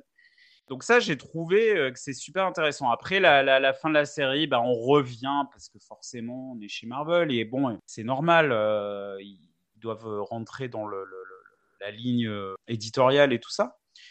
Mais en tout cas, en tant que proposition, WandaVision, euh, j'ai trouvé euh, ça super intéressant. Après, en deuxième, je mettrais Loki. Ouais. Parce que, ouais, c'était une, une série que j'ai trouvée très créative. euh, avec le. Comment ça s'appelle, les trucs qui surveillent la, la timeline, là, avec Owen Wilson. J'ai trouvé très bien dans le rôle. Les acteurs étaient très bien. Hmm. Le, Je sais plus comment il s'appelle le, le, le, le nom du Ouais, je l'organisme, sais je me rappelle le- plus. le- enfin bref. Et avec les, les différentes versions de Loki, là, avec l'alligator, bah, ça, je sais qu'Anouk, euh, tu l'as trop kiffé, l'alligator, mais moi aussi. Ah ouais, ouais, je l'ai, je l'ai adoré. Et puis même la, la grenouille Thor. euh, La le- grenouille Thor, enfin. Ouais, Ah oui. j'ai adoré. Et puis, euh, ouais, il y avait. Et le vieux, le vieux Loki était top ouais, aussi. ouais, bien sûr. il était Ah ouais, le vieux. Loki, on aurait dit un acteur, un, un acteur de, anglais de la Royal Shakespeare Company. Et d'ailleurs, je me demande si c'est pas un acteur qui a fait du Shakespeare, d'ailleurs. euh. Possible, je sais pas, je me rappelle plus qui c'est. Mais, euh, mais en tout cas, il y avait un, un mélange euh, des tons qui, pour le coup, là, était très organique. Ouais. Et notamment, il y avait, euh, pour le coup, c'est peut-être la seule série de toutes les séries où la, la fin de série, euh, alors, euh, quand ils essaient d'entrer là dans le château de Immortus, enfin, de, un des avatars de Kang, là, Mhm. euh, il y avait un, il y a un vrai truc épique. Oui. Je sais pas si vous vous souvenez, parce que ça fait un petit moment maintenant, mais. Et euh, je trouvais que c'était vraiment une réussite. Ensuite, en troisième, je, je vais m'arrêter à trois, hein, parce que sinon. euh, Ouais, ouais, non, mais c'était, j'avais dit une à la base, hein, mais vas-y. hein. Ah oui, pardon. Mais vas-y, fini. enfin, la, la troisième plus réussie, euh, je mettrais Miss Marvel. J'ai vraiment pris euh, beaucoup de plaisir. Ouais. Je trouvais que c'était, il y avait une fraîcheur. Je trouvais la l'actrice top. Vraiment. euh, Pour le coup, j'ai retrouvé moi qui gamin. euh, j'ai dû le re- relire, je sais pas combien de fois, le, Strange de l'époque en comics, euh, avec les origines de Spider-Man. Cette même fraîcheur, ce truc de la nerd qui est dépassée parce que d'un coup elle a des pouvoirs y a- euh, et, le, et le côté euh, super-héroïne de quartier aussi. Ouais. Même si euh, ses pouvoirs vont, vont plus loin, on est d'accord. Et puis euh, tout ce rapport, euh, bah, le, le fait qu'elle soit musulmane, Ouais. euh, que, que sa famille soit musulmane, il y avait euh, et j'ai trouvé qu'il y avait euh, même au niveau entre euh, les rapports entre elle et ses parents, la famille, la- sa culture. Enfin, il y avait un mélange euh, qui, qui fonctionnait euh, super bien avec un écran euh, pop. Hmm. Vraiment, il y avait ce truc de, de cases euh, de comics. Je trouvais que ça fonctionnait super bien. Ouais, moi je suis assez d'accord. Et effectivement, ce côté euh, famille musulmane traitée de manière tout à fait normale, comme on, traite- on traiterait dans une série une famille catholique ou chrétienne, je trouve c'est vachement bien et ça fait vraiment du bien. Parce que du coup, c'est vraiment, euh, c'est même pas mis en exergue. C'est juste, bah, c'est comme ça. Elle va à la salle de prière, comme on peut voir dans plein de films, des gens qui vont à l'église à une cérémonie de Noël ou je sais pas quoi. Bah là, elle va, elle va à la mosquée et, et c'est traité de manière très simple, très naturelle, très organique. Et vraiment, moi, je trouve ça super. Ça fait du bien en fait de voir de la pluralité. Je trouve que ça fait vraiment du bien et que c'est pas rarement le cas ou alors des fois c'est un peu tu vois c'est ils veulent montrer de la pluralité mais c'est tellement mis en exergue que des fois c'est limite un peu tu vois je sais pas comment dire j'arrive pas à trouver les bons mots mais euh, C'est in your face, quoi. C'est ouais c'est un peu in your face c'est un peu c'est un peu surmontré. Alors que là c'est juste euh, ouais c'est son quotidien. On te montre juste le quotidien d'une ado musulmane à New York. Enfin dans le New Jersey. Mais euh, et ça je trouvais ça vraiment très bien. Moi ça m'a beaucoup plu aussi Miss Marvel et toi Anouk du coup c'est là où les séries que tu devais retenir ça serait quoi? Bah, c'est assez pareil en fait. J'ai adoré euh, WandaVision. C'est le format m'a m'a hyper séduite. Après, ça se ça se perd un peu au fil des épisodes, mais euh, tout le début, euh, avec l'étrangeté que ça crée, euh, j'ai Ouais. vraiment adoré et ça et ça m'a vraiment questionné parce que je et là là encore, j'aurais aimé un parti pris encore euh, plus extrême et qu'on ne rejoigne pas euh, l'action principale en fait et, et que ça reste enfermé là-dedans et, et que ça soit une parenthèse un peu enchantée euh, du- du- du- d'une histoire à part et que ça rejoigne pas le, le, le, le- grand, la grande narration autour de Wanda, enfin la sorcière rouge, et puis après comme elle rejoint dans Strange. Hmm. Enfin voilà, je, mais j'ai, en tout cas voilà, j'ai beaucoup, euh, j'ai beaucoup aimé euh, cette série. J'ai euh, Loki, j'étais assez partagée et en fait quand même globalement j'ai, j'ai beaucoup aimé. Comme on on en avait parlé euh, tout à l'heure, euh, Hawkeye, c'était aussi une surprise assez agréable. C'est Ouais. pas quelque chose que je retiens euh, spécialement, mais j'ai j'ai eu du plaisir à, à la visionner. Ouais, Miss Marvel aussi, euh, comme Seb euh, et toi, enfin, j'ai- eu aussi euh, pas mal de plaisir et, pourtant, euh, là, je suis partie avec vraiment un a priori de ce que j'avais vu euh, des, trailers et de ce que je pensais qu'ils allaient faire et qu'ils n'ont pas fait justement, où rien n'était euh, surligné, et, enfin tout était très frais et la- la- l'actrice, donc euh, je crois qu'elle s'appelle Iman Vellani, et elle est vraiment très convaincante dans son rôle et Ouais, et complètement. puis ouais et puis il y a ce côté un peu méta justement où elle est euh, fan euh, de super héros et et euh, et que elle elle dans la vie aussi euh, l'est et il y a quelque chose qui est plus vrai que nature dans son attitude et que moi je trouvais j'ai trouvé très frais très juste et justement sa sa vie dans sa communauté et dans sa famille et la langue enfin tout, tout, tout m'a paru euh, ouais, très, très sincère. Après, voilà, moi, je viens pas de cette communauté, donc je peux pas en parler, mais de, des retours que j'ai pu euh,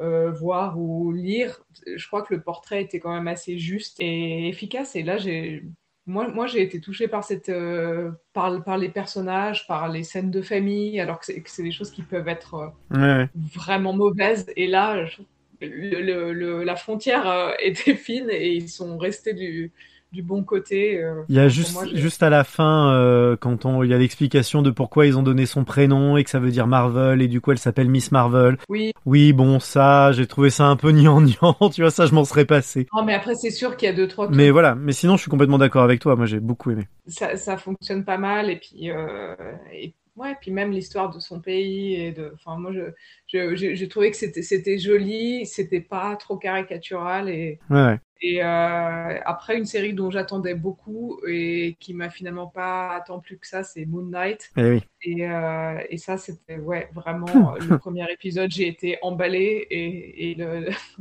la source est retombée assez immédiatement. ouais, ouais, ouais, ouais. Et donc, euh, bon, je sais pas si ça sert à quelque chose d'en parler, mais c'est vrai que ça, c'était. Bon, on peut en parler en quelques mots, hein, mais moi, Moon Knight, c'est sur les séries globalement, je les ai toutes plus ou moins appréciées, sauf deux, qui sont Moon Knight et She-Hulk, Ouais. où vraiment je me suis, en... j'ai vraiment ça a été un calvaire. Les deux séries, ça a été un calvaire. Ouais. Mais euh, alors que les autres, tu vois, même euh, Falcon et Winter Soldier, j'en attendais rien et au final, j'ai passé un bon moment, même si effectivement dans l'écriture, il y a des choses, bon, c'est pas très ouf, ces espèces de terroristes là euh, qui se prennent des sérums de Super Soldier, bon, Ouais.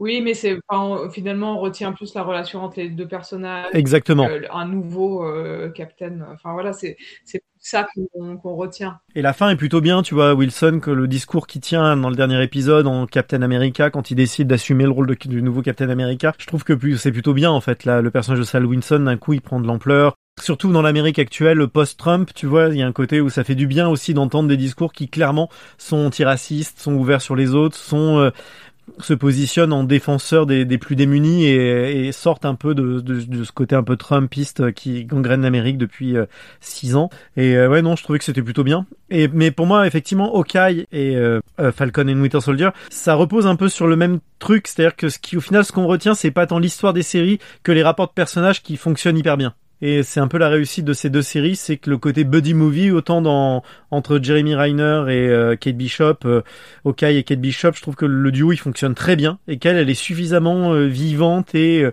cette actrice est super quoi, elle est hyper vivante, hyper généreuse dans son jeu, dans son énergie et que du coup elle compense le côté un peu acteur renfrogné que peut avoir Jeremy Reiner et qui est un peu chiant.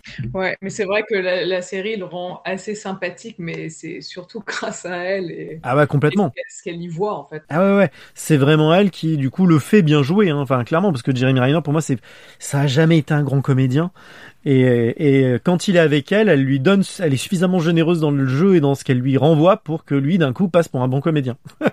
Je suis un peu dur avec lui mais pour moi c'est vraiment ce que j'ai ressenti Ouais. et parce que ouais et puis après toutes les scènes avec euh, Florence Pugh qui sont vraiment euh, ah, les scènes entre Kate Bishop et Florence Pugh, elles sont super, Vra- vraiment. Moi, j'ai pris, Mhm. pour moi, elles ont sauvé la série. Enfin, j'ai vraiment pris énormément de plaisir sur Hawkeye.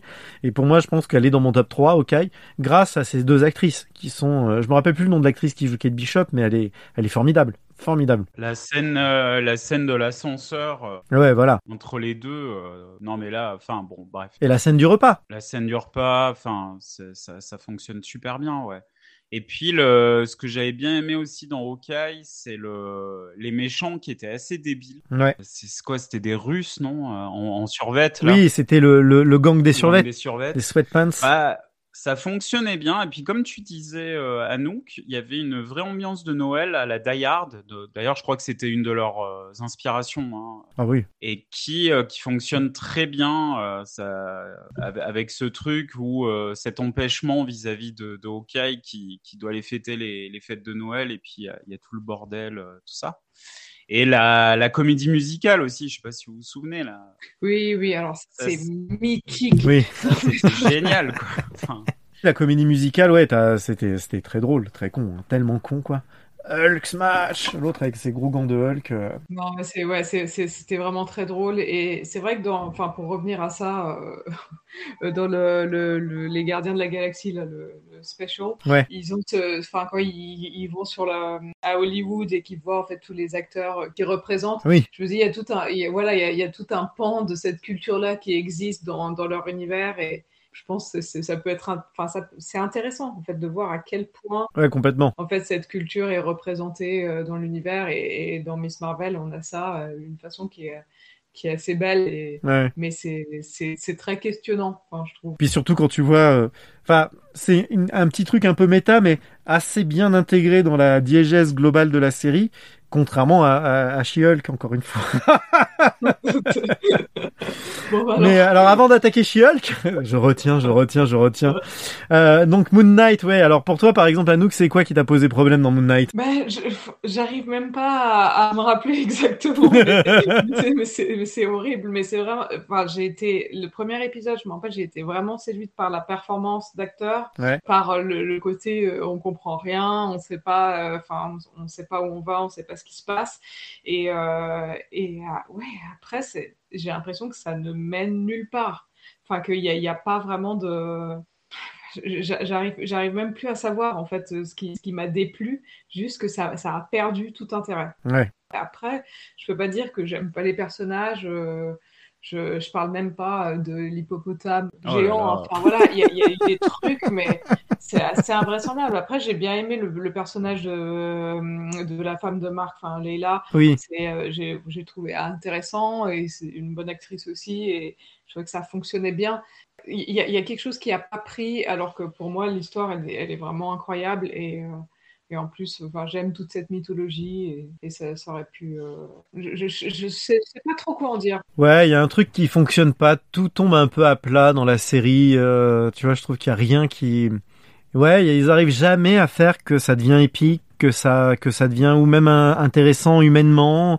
Il y a un truc dans les personnages qui fonctionne pas. Ouais, je saurais pas trop dire non plus. Faudrait que je la revoie. Pareil, je l'ai, je l'ai vu qu'une fois. Ouais, après, voilà, c'est très, très compliqué à, à représenter. C'est, c'est, et puis, c'est, c'est vrai que c'est, c'est, c'est. Enfin, on, a l'impression de plus, plus voir un, un- une crise de, de lui-même à lui-même qui se parle tout le long que, que de vraiment voir quelque chose qui se produit. Enfin, je, je sais pas. C'est, c'est compliqué. Ouais, ouais, ouais. Tous ces trucs, tu vois, je trouve tous ces trucs de dédoublement de personnalité, c'est pas très bien traité, c'est pas très innovant, ça se veut innovant, mais en fait, c'est des trucs qu'on a déjà vus. Euh, je trouve que c'est une série en fait qui pète un peu plus que son cul. Tu vois, je trouve qu'elle euh, se la pète un peu. On va vous faire un truc super sur le, la multiple personnalité, tout ça. Alors qu'en fait, ils reprennent juste des codes qu'on a vus dix mille fois au cinéma Ouais. et en moins bien que dans Fight Club, par exemple, quoi. Tu vois. Ouais, exactement. Bah, comme l'hôp- l'hôpital psychiatrique. Il y a, y a un truc, enfin, je vois, enfin, ça n'a rien à voir, mais dans, dans les mises en scène à l'opéra, dès qu'on ne sait pas quoi faire, on met tout le monde dans un hôpital psychiatrique. J'ai l'impression de, de, vo- de voir la même chose. Et tout d'un coup, ah oui, tiens, c'est tellement innovant, mais sauf que ça fait ouais, des années qu'on qu'on a vu ça. Ouais. Ouais, je suis un peu d'accord. Et puis en plus, moi, c'est ce côté complètement déconnecté du reste du MCU qui est, je trouve, un peu étrange. Ouais. Où euh, tu t'as vraiment rien qui connecte à aucun moment avec le MCU. Mhm. Et encore une fois, et encore une fois, il y a aucune conséquence dans les autres séries ou dans les films. Tu vois, c'est un peu comme. Alors, je me rappelais pas que dans She-Hulk il y avait une allusion aux Eternals, mais dans les Eternals, tu vois, quand même, il y a un Céleste qui sort de la Terre. T'as une moitié de tête d'un géant avec une main qui sort de l'océan. Mais c'est jamais repris dans aucune série, dans aucun film, ils en parlent. Là, t'as deux dieux égyptiens qui se tapent dessus au-dessus du Caire. T'as jamais une allusion de ça dans aucune autre série? C'est vraiment très bizarre, je trouve. Du coup, cette globalité, comment elle est intégrée, comment c'est intégré dans les différents films. Alors, ça nous parle encore du snap et du de la mort de, de, de Tony Stark et tout ça, alors que c'est arrivé maintenant il y a quelques années. Mais par contre, les nouveaux événements, personne n'en parle. Ouais. Et je trouve ça très bizarre dans la gestion globale du MCU. Mais avant de parler de She-Hulk, euh, je vais m'échauffer avec Moon Knight. Ah, ah vas-y. Parce que Moon Knight, euh, moi j'ai trouvé ça atroce et ça m'a fait mal d'une pour euh, Oscar Isaac parce que euh, même si j'ai trouvé euh, la série nulle à nulle à Yesh, lui il était il a vraiment fait le job. Ouais, ouais, il se donne du mal, ouais. un niveau pur jeu d'acteur. Et il mouille la chemise. C'est top. Mm, mm. Et le deuxième point, c'est que quand j'étais gamin, Moon Knight, c'était un de mes super-héros préférés.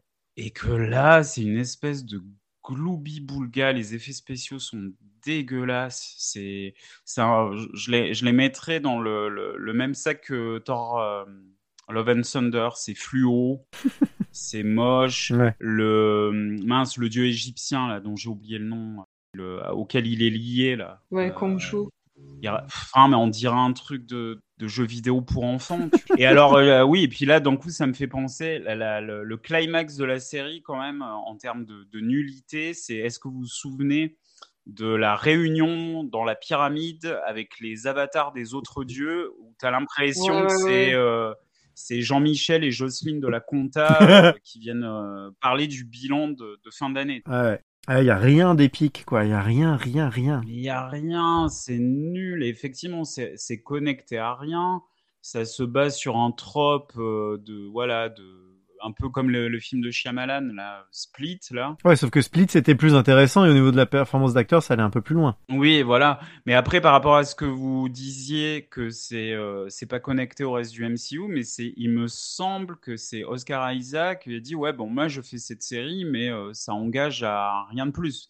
Parce que, enfin, ce qu'il faut rappeler, ce qu'il faut rappeler, c'est que pour beaucoup d'acteurs, enfin, une fois que tu es lié au MCU, vu les plannings, euh, tout ce qu'il y a à faire, t'as t'as plus le temps pour le reste en fait. Et c'est ce qu'avait euh, dit, comme il s'appelle, Chris Evans par rapport à Captain America, c'est qu'il adorait jouer ce personnage, mais c'est que si t'as envie euh, en tant qu'acteur de faire autre chose, bah, ça devient compliqué. Depuis qu'il a dit ça, Chris Evans, euh, pas Chris Evans, euh, Oscar Isaac, il y a des rumeurs comme quoi il serait dans les prochains, dans les gros films Avengers, euh, les prochains là, sur Kang et sur le multiverse là. Oui, oui, oui. Mais à la base, euh, c'était, je crois pas que c'était prévu. Hein. Ouais, mais enfin, je pense qu'il l'a pas dû signer que pour une série, tu vois. Marvel, ils sont du genre à te mettre quand même euh, tout de suite, ils t'accrochent la menotte en te faisant signer ton contrat, quoi. Ouais, ouais. Après, peut-être que les, il va peut-être faire que les gros films, hein. il fera peut-être pas dix mille autres choses, tu vois, mais euh, Mm. ça m'étonnerait qu'il l'ait laissé faire une série sans lui mettre le grappin dessus pour euh, au moins les gros films, les prochains gros films Avengers qui vont réunir un peu tout le monde, quoi. Mhm. Mais bon, ouais, euh, Moon Knight. En plus, euh, je-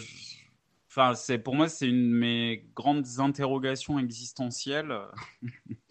c'est euh, que cette série a, a plu à énormément de monde et vraiment, j'arrive pas à comprendre. euh, au même titre que euh, des gens mettent euh, le Snyder Cut de la Justice League dans, dans leur panthéon de meilleurs films de tous les temps. Enfin, voilà, je- là, il y a un truc. Ah bah. J'arrive à comprendre. oui, bien sûr, on peut avoir des goûts différents et tout ça, mais ça- bref, ça me ça me dépasse parce que objectivement, c'est pas bon, quoi. C'est pas bon. C'est moche et c'est pas. Ouais, c'est pas très bien mis en scène, c'est ouais, y a rien qui va, l'écriture est un peu pourrie. Je sais pas, c'est peut-être des gens, tu vois, qui sont un peu moins exigeants ou moins euh, j'en sais rien ou juste qui ont pas le même prisme de lecture que nous, mais tu vois. après, je- ouais, oui, non, mais après, j'ai. Après, j'ai comme tu disais, euh, Oscar Isaac, il fait le job, hein, donc il y a peut-être des gens, ils se font juste emporter par le, le plaisir de voir des acteurs bien faire leur job, hein, tu vois. Ouais. Après, j'ai pas envie euh, non plus de juger les gens, parce que ça paraît un peu. Oui, fais gaffe de pas tomber dans le gatekeeping non plus, quoi. Je suis pas en train de me moquer des gens qui aiment ça, c'est juste que vraiment, je n'arrive pas à comprendre. Si les acteurs sont pas trop mauvais et que la mise en scène tient à peu près la route, les gens en demandent pas plus aussi, tu vois, pour reprendre Justice League, tu vois. Oui, non, mais ça, je, ça, je suis entièrement d'accord. Mais d'aller voir une valeur euh, artistique euh, super élevée à des trucs comme ça, euh, non. Enfin, pour moi, c'est pas. Ouais, je sais pas, je sais pas, mais euh, après. euh, Puis j'avais oublié dans Moon Knight, il y a euh, comment il s'appelle? Alors, je suis pas très fan de cet acteur à la base. Gaspard Ulliel. Ah oui, non, je parlais pas lui, je parlais de Ethan Hawke Ah, qui fait d'accord. l'antagoniste. Ah oui. Qui, euh, est-ce que- alors, je suis, à la base, je, je suis biaisé parce que j'aime pas cet acteur, mais là, je trouve que le mec, il est venu cachetonner, quoi. Il est, il est mou, qu'il en peut plus. Bon, le- il est pas aidé parce que le personnage, il est mal écrit, tu vois. Et puis, par rapport à Gaspard Ulliel, mais putain, mais j'ai paix à son âme. Moi, c'était un acteur que, que j'aimais bien. Euh, mais putain, le mec, un des derniers trucs qu'il a fait, c'est Moon Knight, quoi. Dans un rôle, mais pourri en plus.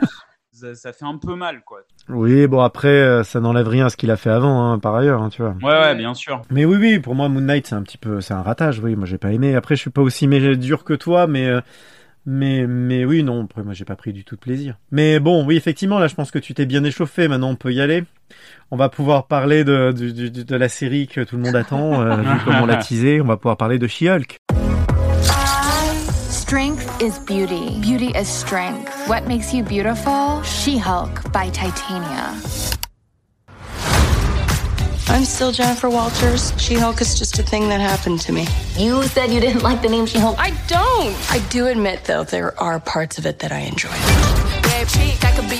The amazing hair, no hangover, being able to walk home at night without being afraid.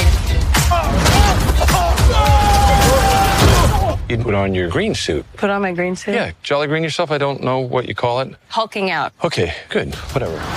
Ah, She-Hulk. Enfin, déjà, par, euh, par où commencer, en fait C'est ça le, le truc. Déjà, ouais, la première question euh, que je me suis posée au fur et à mesure euh, des épisodes, mais c'est... Alors, alors peut-être moi, j'ai, je sais peut-être pas, hein, j'ai peut-être un billet pour attaquer si tu Ouais. veux. Vas-y. Moi, j'ai envie de poser une question à Anouk.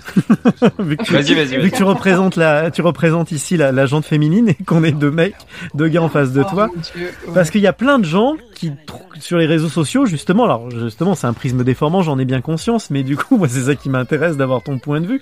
Il y a énormément de femmes qui, qui, qui disent que She-Hulk qui est, est vachement bien parce que justement, c'est un peu une série féministe. Et moi, je trouve pas. She-Hulk du tout féministe. Alors, euh, est-ce que c'est moi qui ai un mauvais prisme de lecture? Ce qui est tout à fait possible. Ouais, alors du coup, c'est pour savoir ce que toi t'en penses. Comment tu, tu appréhendes She-Hulk? Bon après voilà, moi je suis pas, euh, je suis pas euh, garante de. Ah bah non, mais je sais bien, bien point sûr. de vue féminin, voilà. Mais c'est vrai que j'ai beaucoup euh, vu ça aussi, euh, enfin sur les réseaux ou même sur des sur des chaînes. Et, euh, et j'ai lu récemment que la réalisatrice était fière. Euh, je suis plus très sûre de, de mon info, mais qu'elle était fière d'avoir présenté un, euh, le, la, je sais pas comment dire en français, mais horniness, donc le, le fait d'être euh, excité, enfin, Ah oui, euh, l'excitation féminine, voilà, et que enfin on voyait un personnage féminin euh, au taquet sexuellement, et je dis mais mon Dieu, enfin, consternant. Enfin.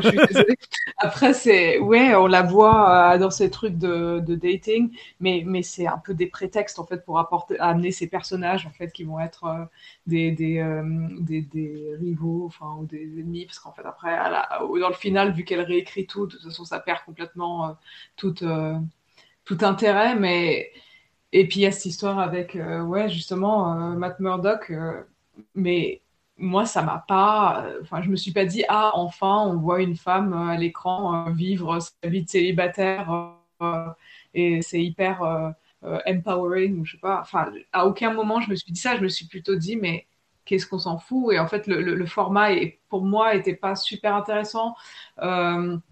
Elle, euh, il y, a eu cette, euh, cette attaque, bon, qui peut être aussi assez euh, misogyne, hein, enfin, je le reconnais, bah, c'est du fait qu'elle développe ses pouvoirs super rapidement et qu'elle n'a pas besoin de phase d'adaptation, euh, contrairement à son cousin. et donc, c'est vrai que les, les, les personnes un peu, un peu mauvaises vont dire Ah, voilà, encore une fois, on essaye de nous caser une femme qui arrive à, faire tout tout de suite, comme Rey dans la, la dernière trilogie Star Wars. Ouais. Et, moi, ça m'a, voilà, ça m'a pas, c'est pas ça qui m'a dérangé, c'est, mais c'est juste, c'est C'est le syndrome, comment on dit là au cinéma, Marissou. là, comment on dit là, le... Marissou, euh, mais c'est non, voilà, moi c'est pas ça qui c'est pas ça qui m'a dérangé, mais c'est juste que ce, ce, ce, ce format hyper court et et puis je sais pas, il il y, a un côté, ça aurait pu être bien, mais il y a un côté qui veut tellement montrer qu'on est à la page, qu'on est au courant de toutes les problématiques, euh, enfin voilà, actuelles. euh, il y, a, il y a quelque chose de racoleur, mais volontairement racoleur, qui moi, du coup, m'a- pas créé d'identification avec euh, Oui. qui que ce soit euh, dans la série. Et, et je peux pas me- je peux pas me dire oui c'est enfin l'histoire euh, d'une femme qui reprend le dessus de sa vie.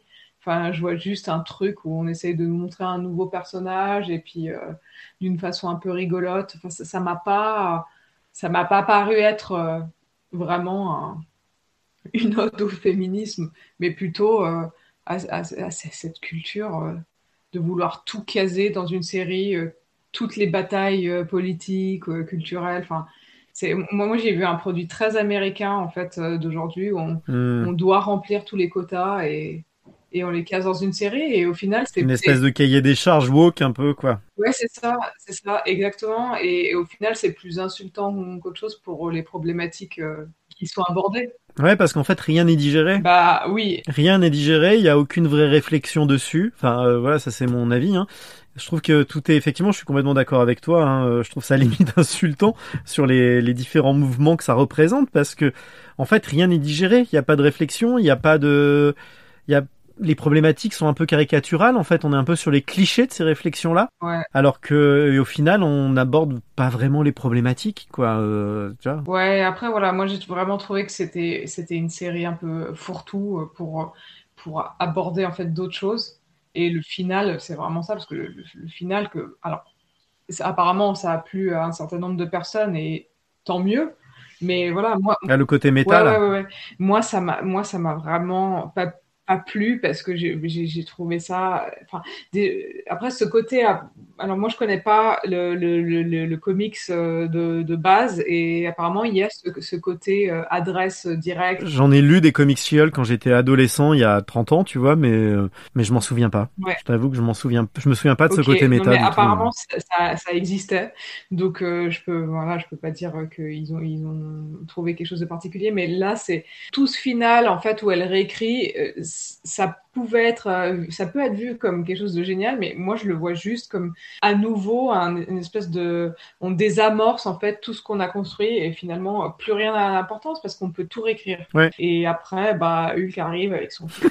C'était vraiment, et puis après, Daredevil et au repas de famille, j'ai un peu halluciné. Ouais, tout Enfin, est gratuit. On euh. nous balance un certain nombre de, de choses et, et finalement, bon, ça, ça se veut très léger, euh, très, euh, très plaisant. mais- Qu'est-ce qu'ils avaient besoin? Ouais, ouais. Elle sert un peu de sidekick, effectivement, elle sert de sidekick, quoi. Alors que euh, ouais. il l'aurait introduit sur une série télé pour elle ou sur un truc qui lui est dédié, pourquoi pas?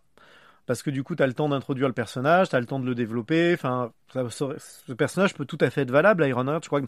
Alors, j'ai jamais lu en comics Ironheart. Je sais pas du tout ce que vaut le personnage en comics, mais j'ai l'impression que c'est un personnage assez populaire et qui qui fonctionne assez bien en, en comics. Ouais, après, Et tu moi, c'est un peu la même chose que sur, euh, euh, sur Thor, euh, la manière dont ils introduisent et- la version femme de, Thor. Ce portrait était pas C'est pareil, inintéressant, c'est mais c'est vrai balancé, euh, vite fait, mal fait. euh, le personnage est très peu développé par rapport à la qualité qu'il a dans les comics. disait tout à l'heure par rapport au, fait que toute cette phase euh, correspond à une transition vers autre chose. Je dis, mais c'est ok, mais c'est tellement frustrant pour nous parce qu'on a l'impression de à chaque œuvre qu'on voit, enfin qui nous est présentée, c'est comme si on nous dit, oui, ouais, bah alors c'est nul. Mais en fait, c'est juste parce que on, voilà, ça va arriver. Et je dis, on se fout de la gueule de qui? Parce que t'as as envie de voir, oui, envie de voir quand même quelque chose qui, qui peut tenir euh, tout seul, même si c'est une transition, ça peut très bien euh, faire office de standalone. Et là, c'est pas le cas. C'est à chaque fois, oui, bon, on va passer à travers telle et telle chose, mais c'est, vous allez voir, ça va être génial après. Et, et ça, je trouve que Ouais. bah, dans She-Hulk, c'est vraiment un peu, euh, ça représente un, un- un peu ça. Ouais, complètement. Ouais, je suis bien d'accord. Après, moi, j'ai pas eu le déplaisir euh, de Seb. Enfin, au visionnage, ça m'a pas du tout euh, bouleversé au, au même stade.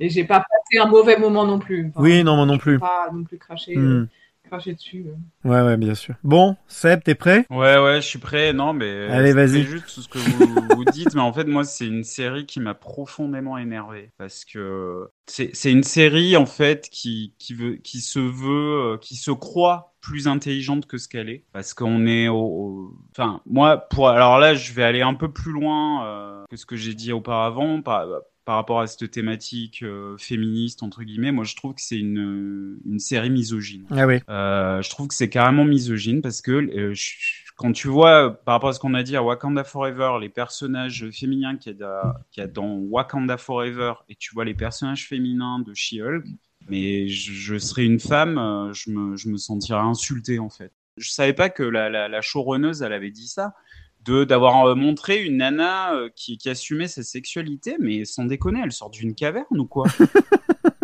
Je veux dire, si tu prends la, toute la production culturelle, artistique de- de- dans tous les médiums, mais à, à qu'elle arrête, quoi.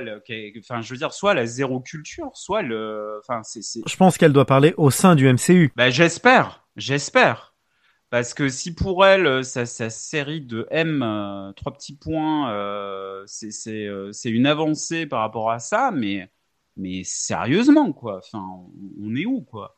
Non, toutes les phases de dating et tout ça, mais c'est- c'était consternant. Le, le, alors le truc, alors ça, heureusement que, que j'avais, j'ai j'ai vu ça euh, il y a 20 ans, mais tu vois, le, le, le spoil éhonté des Sopranos aussi. les deux trucs, vraiment. Alors après, il y a des gens, je sais qu'ils en ont rien à faire du spoil, mais les deux trucs à pas spoiler des Sopranos, ils te les balancent comme ça. Ouais, ouais. Et ça a aucun rapport avec la choucroute. Enfin, mais pourquoi? Juste pour pourquoi? Pour faire les malins, quoi.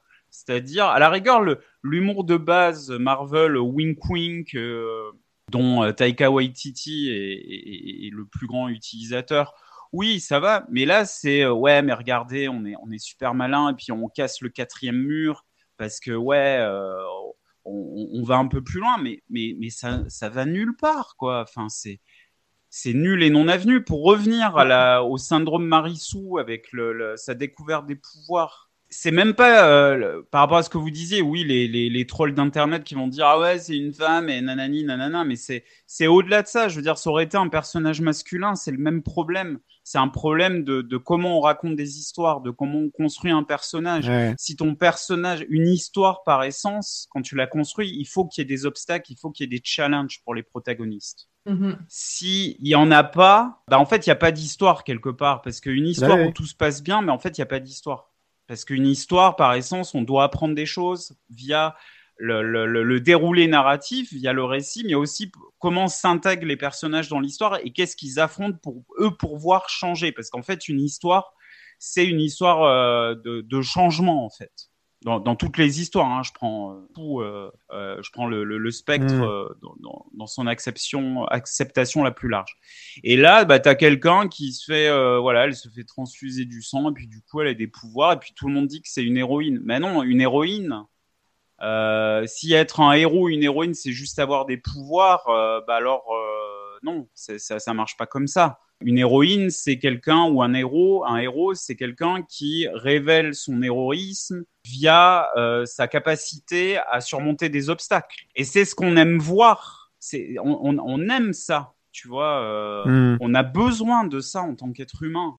Cette soif qu'on a pour les histoires, c'est parce qu'on a envie de voir des personnages se débattre et surmonter des, des problématiques ou des problèmes échangés. Alors après, ça peut être à- fait un niveau macro, comme avec les films de super-héros, euh, où tu as des menaces cosmiques et tout ça, mais ça peut être aussi un niveau micro. Euh, alors là, là, le premier exemple qui me vient en tête, c'est la série Mad Men où tu vois, c'est une série pour le coup qui est anti-spectaculaire parce que ça se joue vraiment sur des tout petits détails, des légers changements intimes.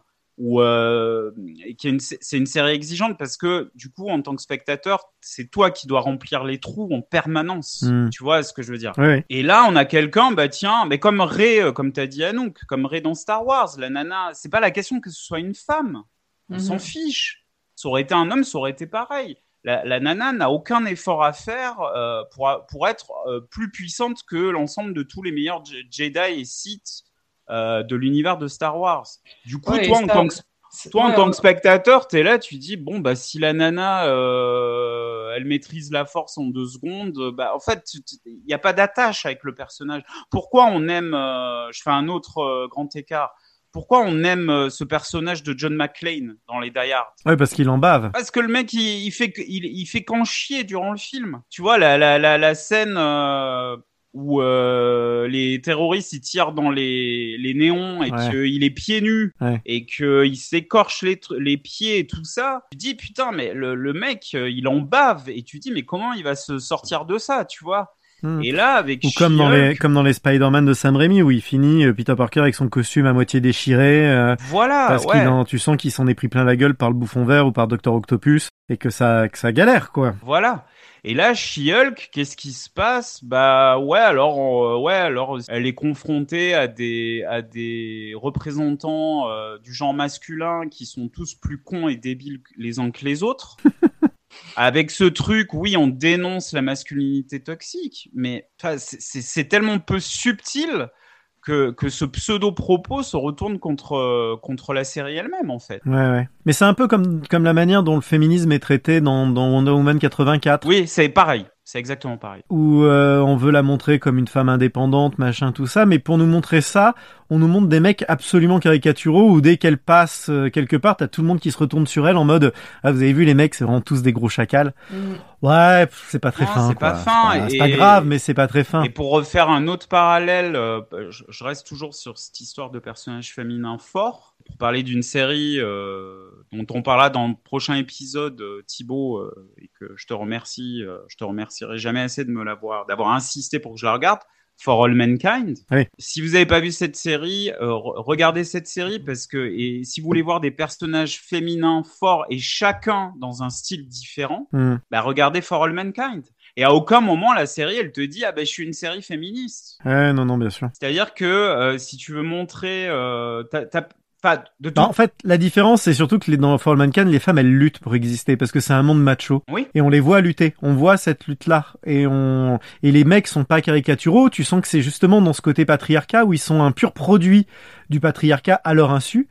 Et que, du coup, on voit ces femmes qui luttent face à ces gars-là. Et petit à petit, il y a des gars qui se transforment, qui changent en les voyant lutter. C'est là où c'est intelligent, c'est que c'est que des personnages intelligents dans les deux côtés.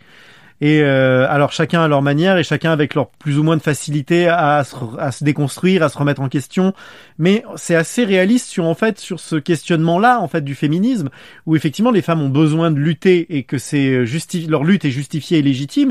Mais les mecs en face, il y en a certains qui vont faire bloc en mode euh, qu'est-ce qu'elles me font chier les gonzesses. Mais il y en a d'autres où d'un coup ils, vont commencer comme ça et puis en fait ils vont se remettre en cause et petit à petit ils vont au contraire leur euh, bah, comprendre en fait que cette lutte est légitime. C'est là où c'est un- d'un coup intelligent comme série parce que ça montre justement une chose qui est en mouvement et qui n'est pas caricaturale. Oui, je suis, je suis entièrement d'accord. Alors que She-Hulk, bah, ou euh, Wonder Woman 84, on est sur une accumulation de clichés autant du côté des femmes que du côté des hommes. Enfin, je sais pas toi Anouk, euh, ton point de vue là-dessus, euh, tu nous dis hein, si on dit de la connerie. Hein. Non, non, non, mais je suis assez, je suis assez d'accord avec vous. Tu l'as vu toi, For All Mankind? Non, non, non, non. Seb m'a l'a conseillé. Ah ouais, ouais. euh, C'est vraiment très bien. Non, non, il faut que tu regardes et je suis Ouais. sûr que ça, ça te plaira. C'est, une des meilleures séries euh, de ces dix dernières années et puis on n'en parle pas assez. Enfin bref. Mais pour revenir à She-Hulk, euh, qu'est- qu'est-ce que, pourquoi je, un des autres trucs qui m'a énervé, vous en avez déjà parlé, mais euh, moi qui étais encore une fois, euh, je suis un énorme fan euh, depuis gamin dans les comics de, de, de Daredevil, de Daredevil, mais là ils ont, ils ils saccagé le personnage. Je veux dire la propos, la série, les séries Netflix, bon ça valait ce que ça valait, mais il y avait une vraie proposition au niveau du personnage et du ton. Et là, en, deux épisodes, bon déjà il y a ouais, comme t'as dit Thibaut, ce, ce costume affreux, quoi, mais vraiment affreux. Et là, ils en font une espèce de benet. euh, Ils tombent amoureux, tu sais même pas pourquoi en plus. C'est, c'est... Alors si, parce que elle, elle, elle enchaîne les, les rendez-vous avec euh, des, des, des mecs tous plus euh, débiles euh, et, et toxiques les uns que les autres, et puis que du coup là, il y a un mec euh, un peu mieux que la moyenne et tout ça, mais c'est c'est pauvre, enfin c'est et, et puis là, la fin là avec le, le- le- la méga révélation là, le, le- l'espèce de truc méta avec le Kevin là machin, bah, c'est euh, bref bon je vais arrêter parce que c'est c'est, naze quoi. Non, et puis ce qui est marrant, c'est que dans leur truc méta, en plus, ils font une critique de leur système dans le MCU, à comment ils traitent toujours euh, les personnages ou les fins de série, machin. Mais en même temps, ils en font rien de ça. Ils le critiquent, mais ils en font rien derrière. Juste, euh, hop, ils résolvent, ils résolvent du coup toutes les problématiques d'un coup de baguette magique. Et puis, euh, du coup, rien n'a de conséquences, comme tu disais, Anouk. Et d'un coup, mais en même temps, toute l'autocritique qu'ils font de leur procédé narratif habituel, bah, au final, il y a rien qui change. Ils en font rien. Ils en font absolument rien. Juste, ils vont une fois pour une fois, ils font allez hop, un coup de ba- baguette magique et on règle les trucs. Mais il y a aucun propos, il y a aucun traitement et tout ce qui sort, euh, bah les autres films, euh, que ça soit, bah là Wakanda par exemple, reprend les procédés habituels. Ouais, c'est marrant quoi. C'est une espèce de truc, comme si c'était une espèce d'aveu d'échec de dire on a conscience de tous nos tropes et de toutes nos problématiques, mais on n'arrive pas à faire autrement. Et du coup, on fait pas autrement. C'est assez étonnant hein, cette fin méta. hein. Ouais. Je crois qu'on a assez euh, parlé de She-Hulk, qu'on lui a bien réglé son compte. Et du coup, pour finir euh, euh, un peu sur euh, le futur, quoi, sur les qu'est-ce que vous attendez un peu des phases 5 et 6, notamment euh, à votre avis le multivers, est-ce que c'est une bonne idée ou est-ce que c'est une balle dans le pied que se tire l'univers Marvel? Parce que du coup, à multiplier, il y a déjà énormément de personnages et à multiplier les versions des personnages, est-ce qu'à un moment donné, on n'arrive pas dans une espèce de de fourre-tout général qui n'a rien à raconter?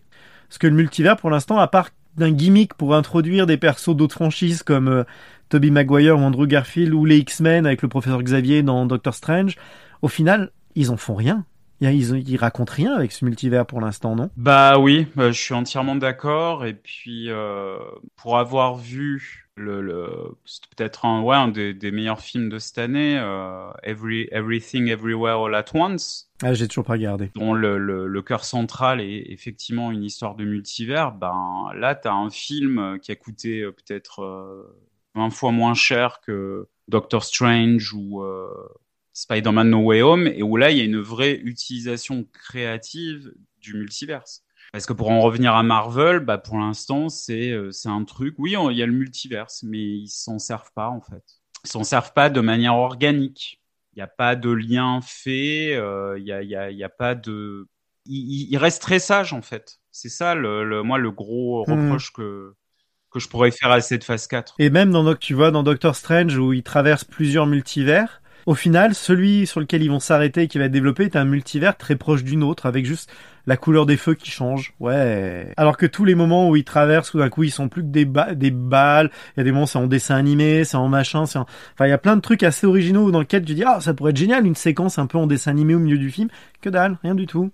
Non, non, on va aller sur un multivers qui est assez proche d'une autre, à part que les lumières des feux tricolores sont inversées. Ouais. Oui, ou alors euh, l'inventivité aussi du, du film d'animation, là, euh, Miles Morales. Spider-Man euh, Into the Spider-Verse. Bah oui, tu vois. Ah bah ouais, ouais. Ça, c'est une petite leçon. hein. Oui, carrément. Et, et honnêtement, euh, il devrait, euh, Marvel devrait s'inspirer de, de ça, de ce film-là, d'animation, et aussi de Everything Everywhere All at Once. Ouais, ouais. Pour vraiment utiliser euh, toutes les possibilités du multivers. Et là, ils s'en servent juste euh, au final pour, euh, bah, comme tu disais Thibaut, tu m'as dit plusieurs fois, c'est en fait, c'est, c'est plus ta gueule c'est magique, c'est ta gueule c'est le multiverse, quoi. ouais, ouais, bah oui. Tu vois, c'est euh, du coup, bah, on peut faire apparaître qui on veut, disparaître qui on veut, on peut les tuer, les faire revenir, parce que de toute façon, on s'en fiche, c'est multiverse. Ouais. Super. Enfin, bref. Ouais, je trouve que c'est pas, c'est pas fifou pour l'instant, quoi. C'est, c'est une espèce de gimmick, mais qui, je trouve, n'a pas grand chose à raconter, au final, sur les thématiques. Ça, ça, ça apporte pas de thématique particulière. Bon, on verra avec Quantum Mania et l'apparition de Kang, hein, si, euh, c'est en février, je crois que ça sort, ou en mars, je sais plus. On verra si d'un coup ça apporte quelque chose, mais, euh, mais j'avoue que j'ai plus beaucoup d'espoir, moi, sur les prochains films. euh, que ça soit euh, Quantum Mania, Ant-Man Quantum Mania ou Guardians 3 ou, ou The Marvels. Au final, je crois que The Marvels, c'est peut-être celui que j'attends le plus, que je suis... Moi, j'aime bien Captain Marvel, contrairement à toi, Seb. Et j'ai beaucoup aimé Miss Marvel, donc j'ai hâte de voir comment ça va se passer entre elles. Je suis assez curieux de voir ça. Et toi, Anouk, le multivers, ça te parle ou tu trouves que c'est... Bah, moi, je trouvais que c'était une super idée euh, à- l'origine et ça m'enthousiasmait bien. Et en fait, euh, là, je, je comprends de moins en moins où on va avec ça parce que j'ai l'impression que c'est chaque, euh, chaque fois qu'on rentre dans le sujet, il y a une autre, Ouais. autre façon de le traiter, une autre sortie et, et tout ce qui aurait dû être significatif ne l'est pas. Et j'ai l'impression qu'ils ont peur de rentrer vraiment dans le, le cœur du, du sujet et, et parce que enfin, je trouve que ça faisait quand même rêver à la fin de la série Loki, on se dit, ah, bon, mon Dieu, on y est. Puis en fait, tout d'un coup, on pas. Euh, dans Spider-Man, il y a à nouveau ça, ça s'arrête là, euh, de Strange. Et c'est comme si on nous vend quelque chose à chaque fois et, et, et on, on le voit jamais. Ouais, ouais, on le voit jamais peu, vraiment quoi, ouais, et on, on voit pas tout- toute la ramification que ça pourrait avoir. Alors peut-être que ça va arriver par la suite et qu'ils vont réussir à, à unifier tout ça et c'est c'est possible qu'il y ait un plan et, et que ça fera sens et, et je l'espère parce que sinon, euh, ouais, j'ai juste l'impression que c'est un peu un, un de l'esbrouf et parce que c'est aussi quelque chose qui est super à la mode. Mm. euh, les, les gens, enfin, c'est assez délirant là. Il y a des, des personnes qui, qui investissent sur euh, eux-mêmes dans un, enfin, dans, nos- dans la vie qu'on a aujourd'hui, hein, enfin, qui se créent des, identi- des identités parallèles. Enfin, donc c'est c'est c'est quelque chose qui, ouais, qui est assez dans dans l'air du temps. Et, et je me dis j'espère que ça ça reste pas juste une menace comme ça et que qu'on verra vraiment euh, que- quelle euh, quelle signification ça peut avoir euh, plus que ça nous permet de- d'avoir des intrigues ou d'apporter des nouveaux personnages. Parce que je pense que leur but c'est quand même ça enfin ça. Ça d'apporter les nouveaux personnages. Mais mais voilà, qu'on puisse euh, y accéder. Mais je suppose qu'il y a, qu'il y a quand même un fil derrière tout ça. Bah, j'espère qu'il y a un fil derrière tout ça, ouais, parce que pour l'instant, c'est pas l'instant, on ne clair. perçoit pas trop Mhm. et c'est vrai que c'est assez, c'est assez déroutant. Mais à la base, c'est sûr que ça fait. Enfin, moi, ça, ça m'a donné envie. Ouais. Mais ouais, là, je suis un peu perplexe, mais on, on verra bien hein, par la suite. Ouais, puis je trouve que, tu vois, ce qu'on évoquait un peu tout à l'heure, euh, ils, ils peuvent pas s'empêcher d'introduire des nouveaux personnages, mais du coup, je trouve qu'il y a de moins en moins de figures marquantes en finale. Ouais, bien sûr. Il y a plus de personnages, mais il y a moins de personnages emblématiques. Ouais. Et parce qu'on prend pas le temps de les développer, qu'on fait, euh, tu vois, Chun-Chi par exemple, il est arrivé sur un film, et depuis, on sait pas du tout quand est-ce qu'on le reverra.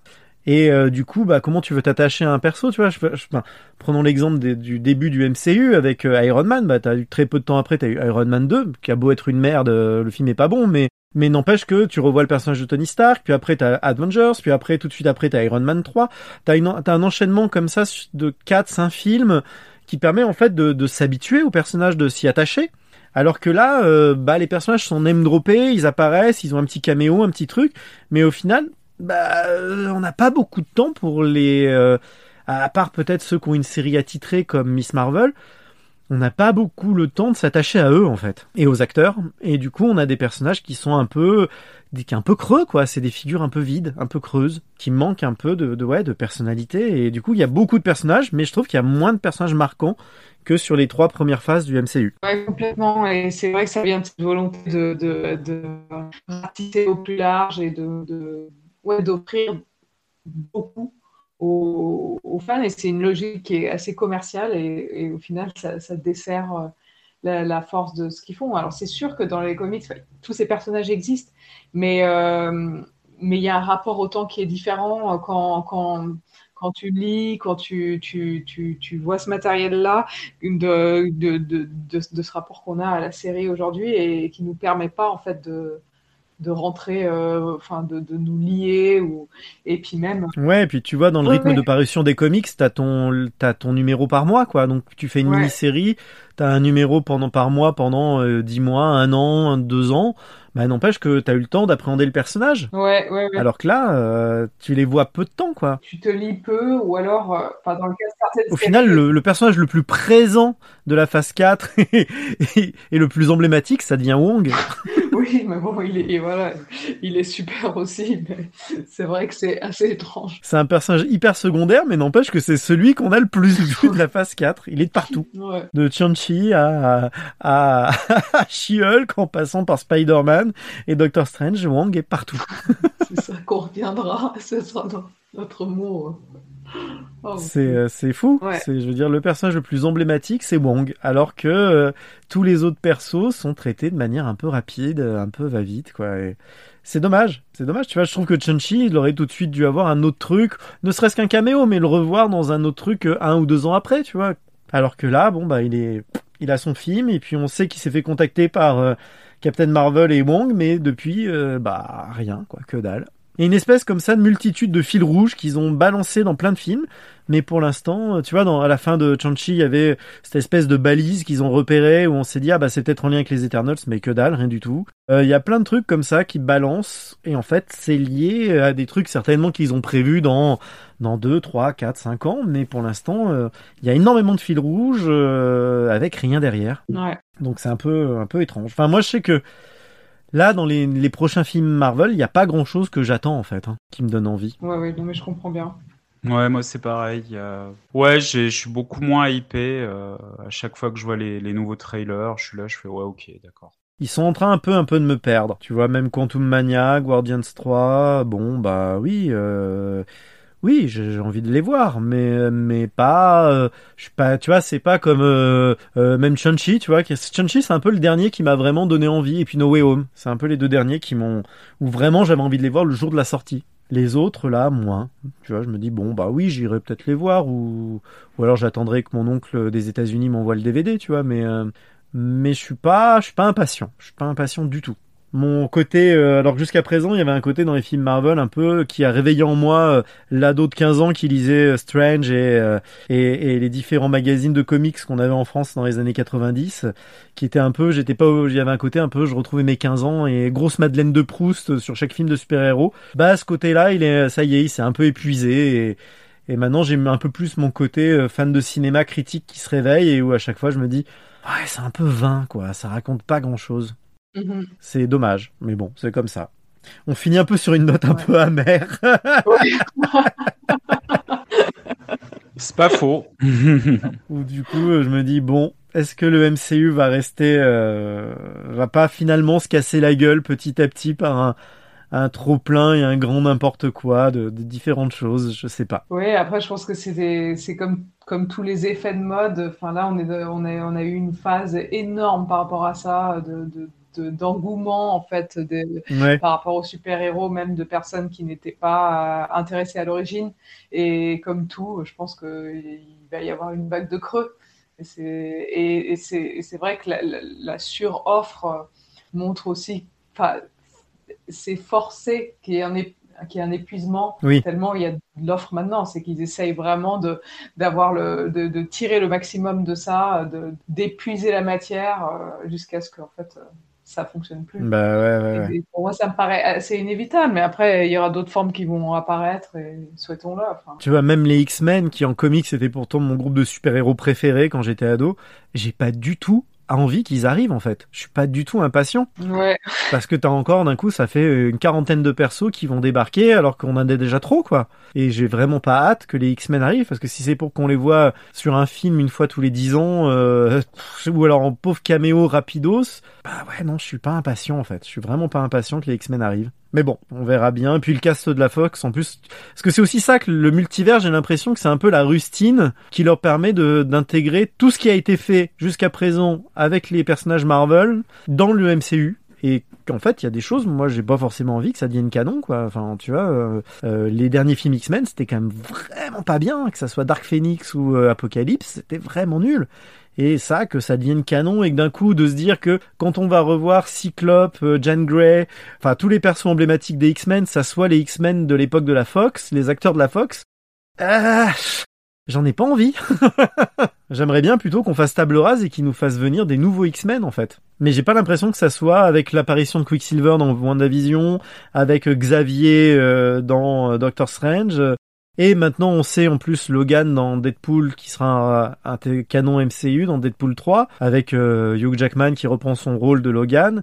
Ouais, ça part quand même pour nous ramener euh, tous les acteurs euh, un peu pourraves euh, de la Fox euh, dans le dans le MCU et et moi, en tant que fan de X-Men, bah, ça veut dire qu'on continue la même merde et que je trouve ça vraiment dommage.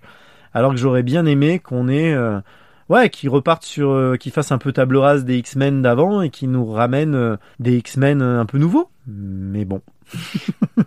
Je sais pas, vous, ça vous excite l'arrivée du cast de la Fox euh? Pas vraiment, non. Ouais, pas vraiment. Et ouais, en fait, je me rends compte, je suis plus trop excité, euh, que ce soit par Marvel ou même Star Wars.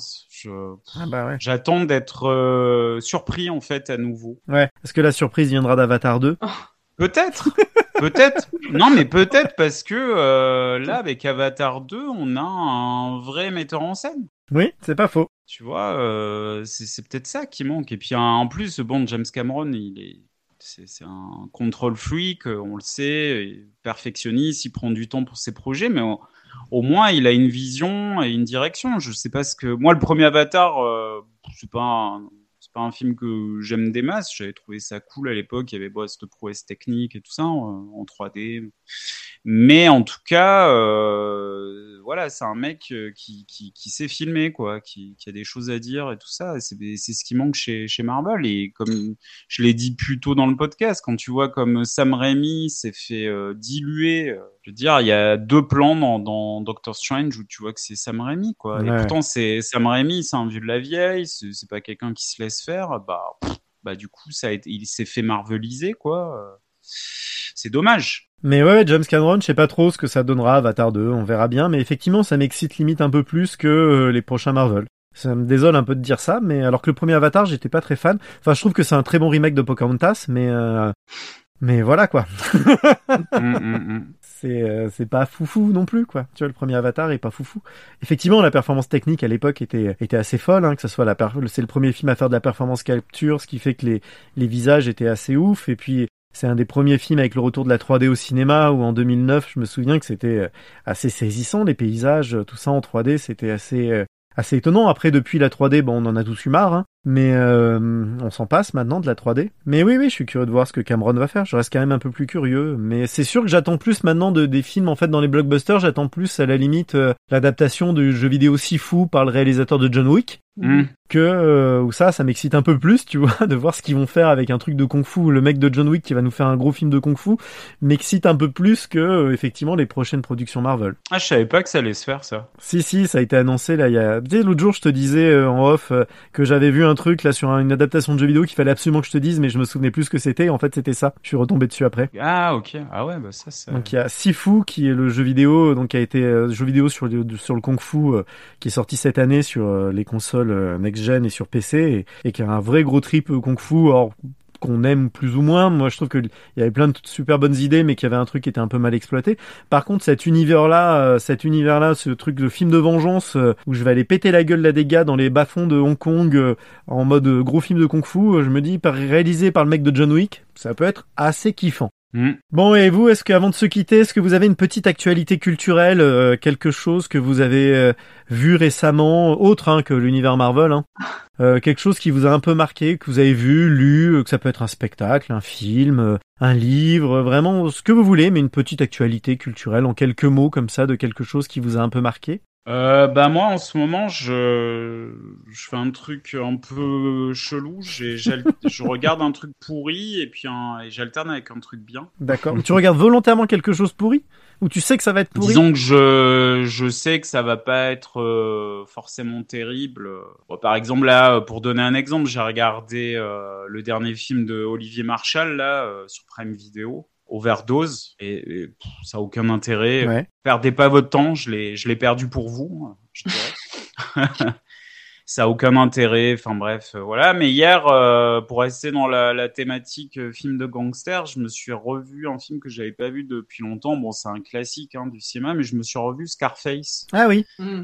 de, de Brian De Palma, euh, scénario d'Oliver Stone avec euh, le grand Al Pacino dans le rôle principal et Tony Montana, cabron. Ouais, ouais, ouais. En fait, euh, bah, c'est ça avec les, les, les œuvres, euh, les grandes œuvres, c'est que on les, re- on les revoit et puis on y voit d'autres choses que ce qu'on avait vu à l'époque. Ouais. Et en fait, j'ai le, pourtant le film il fait 2h49 et, et comme beaucoup de gens, euh, même peut-être que vous êtes dans le même cas que moi, euh, on, est, on a tellement habitué maintenant à regarder des séries que se dire je vais me regarder un film de quasi 3 heures, euh, tu vois, c'est, on n'a plus le même rapport euh, au visionnage. Ouais, enfin c'est ce qu'on s'est tapé sur Wakanda. hein. Ouais, bien sûr. Ouais, ouais. Après, aller aussi, après aller au cinéma, c'est pas pareil que de regarder chez soi. Oui, oui, je suis d'accord, je suis d'accord. vois ce que je veux dire dans, Oui, oui, oui. dans ce truc-là. Moi, j'ai plus de mal effectivement à me mettre devant un film de 3 heures chez moi que d'aller au cinéma pour regarder un film de 3 heures. Voilà. Et en fait, euh, tu vois, par exemple, bon, c'est c'est une compara- comparaison débile, mais les trois quarts d'heure du Holiday Special des Gardiens de la Galaxie m'ont paru, mais euh, durer 10 heures en comparaison des 3 heures de Scarface. Ouais. Voilà, comparaison, elle est débile, mais et, euh, et Scarface, en fait, euh, ouais, je, je- j'ai vu d'autres choses dans le film, qu'en fait, euh, ouais, c'était incarnation du mal euh, de Tony Montana, ok, mais il y a un truc un peu plus dépressif aussi euh, dans le personnage. Il est jamais heureux, en fait. Hmm. T'as, t'as une critique en creux, tu vois, du, du capitalisme. Le mec, euh, ok, il, il est craint de tout et de tous. Il a la, il croule sous l'argent, mais il y a, et il y a plein de plans. J'étais assez attentif à ça où tu vois que ce mec est pas heureux, quoi. Est pas heureux. Donc euh, il y a, il y a eu beaucoup de gens, notamment dans, dans le hip-hop et tout ça. Enfin, tu sais, c'est une, une figure, Tony Montana. euh, voilà, c'est la, une espèce de d'image euh, du succès. Et en fait, en Ouais, le revoyant. pense, dans le milieu du rap, quand t'entends les rappeurs en parler du film, ce qui les interpelle, c'est plus le côté se sortir de la merde, coûte que coûte, quoi qu'il en coûte. Tu vois, il y a un peu comme c'est plus ça Ouais, il y a ça, ouais, mais sauf leur que Tony Montana. Ouais, sauf que quand tu, tu... Quitte à faire de la merde, enfin à faire des saloperies. Ouais, quoi. sauf que tu, tu revois le film, à la fin du film, euh, avant qu'il crève, il est tout seul. euh, il... Oui, et non, en fait, il est, il est pas plus heureux qu'au début du film, tu vois. Donc, Ah oui, non, non. tout ça pour dire que j'ai pris beaucoup de plaisir à le revoir. Il y a des plans assez dingues euh, dans le film, quoi. Enfin, ça, et ça fait du bien de voir, euh, voilà, des vrais plans de Ouais. cinéma, un sens de la mise en scène, de la dramaturgie, du cadre, et puis surtout le jeu a- tous les acteurs sont au top. Donc, euh, Enfin voilà, voilà, voilà. Oui, puis c'est une époque, euh, c'est une époque en fait où on laissait de la place aux acteurs pour jouer. Oui, voilà. ouais. Ce qui est un peu le problème maintenant des films comme dont, ceux dont on vient de parler, là de chez Marvel, où les montages sont tellement cut et, et les histoires tellement creuses qu'en fait les acteurs ont pas grand chose à défendre en fait globalement. Ouais. Et ils ont pas trop de place pour déployer tout leur talent. Enfin bref. Très bien, merci Sébastien. Anouk, t'as une petite, euh, une petite recommandation culturelle pour nous? Euh, je sais pas si j'ai une recommandation culturelle. Le, là, je, je repensais un peu ce que j'avais vu ces derniers temps et après, c'est quelque chose que j'ai vu mais qui n'est pas partageable et c'est vraiment dans un tout autre registre. C'est, euh, j'ai, assisté à une, une diffusion en fait de, de films que Mathieu Amalric a fait sur le, le compositeur et le musicien John Zorn Ah ouais. qui est un compositeur euh, américain qui a travaillé dans beaucoup de styles avec beaucoup de différents musiciens et en fait Amalric euh, euh, est un ami de lui et l'a, suivi dans différentes tournées Ok. et a fait trois films sur lui et Ah ouais. je pense qu'il va continuer enfin je suis pas pas sûre et euh, euh, j'avais vu le premier euh, pendant un, un marathon John Zorn qui était à Paris euh, à la Philharmonie de Paris, au Louvre, enfin dans différentes salles où c'était vraiment sur euh, trois jours concentrés en fait énormément d'œuvres euh, de, Zorn avec euh, tous enfin tous les, différents groupes qui jouent sa musique dont lui. Et, euh, et Amalric avait présenté ce premier film qui était vraiment super et qui était très enfin euh, très spontané où c'est vraiment lui euh, caméra au point qui suit Zorn et qui filme euh, les répétitions et plein, de choses. Et j'avais déjà trouvé très intéressant. Et là en fait euh, des amis euh, ont, ont pu l'inviter et demander à, ce qu'il présente le deuxième épisode et le troisième épisode. Et normalement, euh, ça, ça ne doit que paraître lors d'un marathon John Zorn, mais là, ils ont eu euh, le droit de pouvoir les, les passer donc, euh, à Genève au, au Spoutnik. Donc, euh, je leur rends euh, hommage pour, pour ça parce que c'était vraiment une, une, super, une super idée, une super soirée.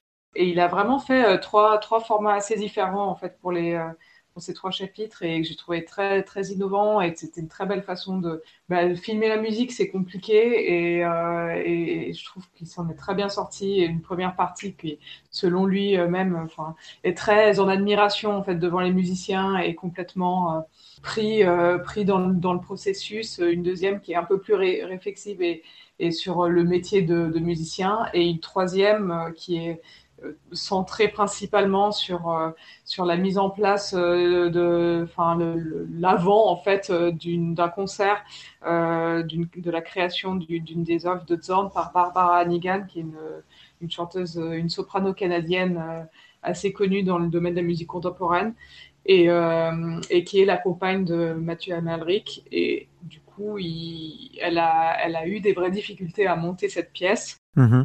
Elle a eu tout un échange avec Dorn à, ce sujet, un peu avant la, la représentation. Et en fait, on suit un peu ce processus et tout ce processus de crainte et de difficulté. Et on la voit vraiment travailler avec son pianiste. Et c'est- très beau. Ouais. Alors après, moi, c'est quelque chose que je connais de l'intérieur. Mais je trouve que c'est aussi très beau que des, des non-musiciens puissent euh, avoir accès à ça. Et l'envers du décor, et, et l'envers du décor, des fois, très, très compliqué euh, dans ce que, ce, que, ce que ça engage, en fait, de, de, Ouais, bien de- sûr. de- voilà, d'être performeur dans ce, dans ce genre de domaine. Et, euh, et en même temps, voilà, selon lui, il a enlevé les, les moments trop mélo parce qu'il dit il y a aussi plein de moments où tout le monde pleure, tout le monde se prend dans les bras. et donc, il, il a un peu évacué ça. Et, Ouais. et, et c'est très, très, c'est très fort et c'est c'est très beau. Enfin, c'est vraiment de l'humain et, et je trouve très bien filmé. Et il a fait quelque chose que, que, que je trouvais très très drôle et que tout le monde a trouvé très drôle dans la salle, c'est euh, pour pouvoir illustrer euh, la correspondance euh, donc par mail de, Barbara Nigan et de Zorn. Il s'est dit qu'est-ce que je fais? Est-ce que je, les représente en train de taper sur leur ordi? Enfin, il dit ça, ça va avoir l'air de rien. Donc en fait, il a trouvé un, espèce de vieux film.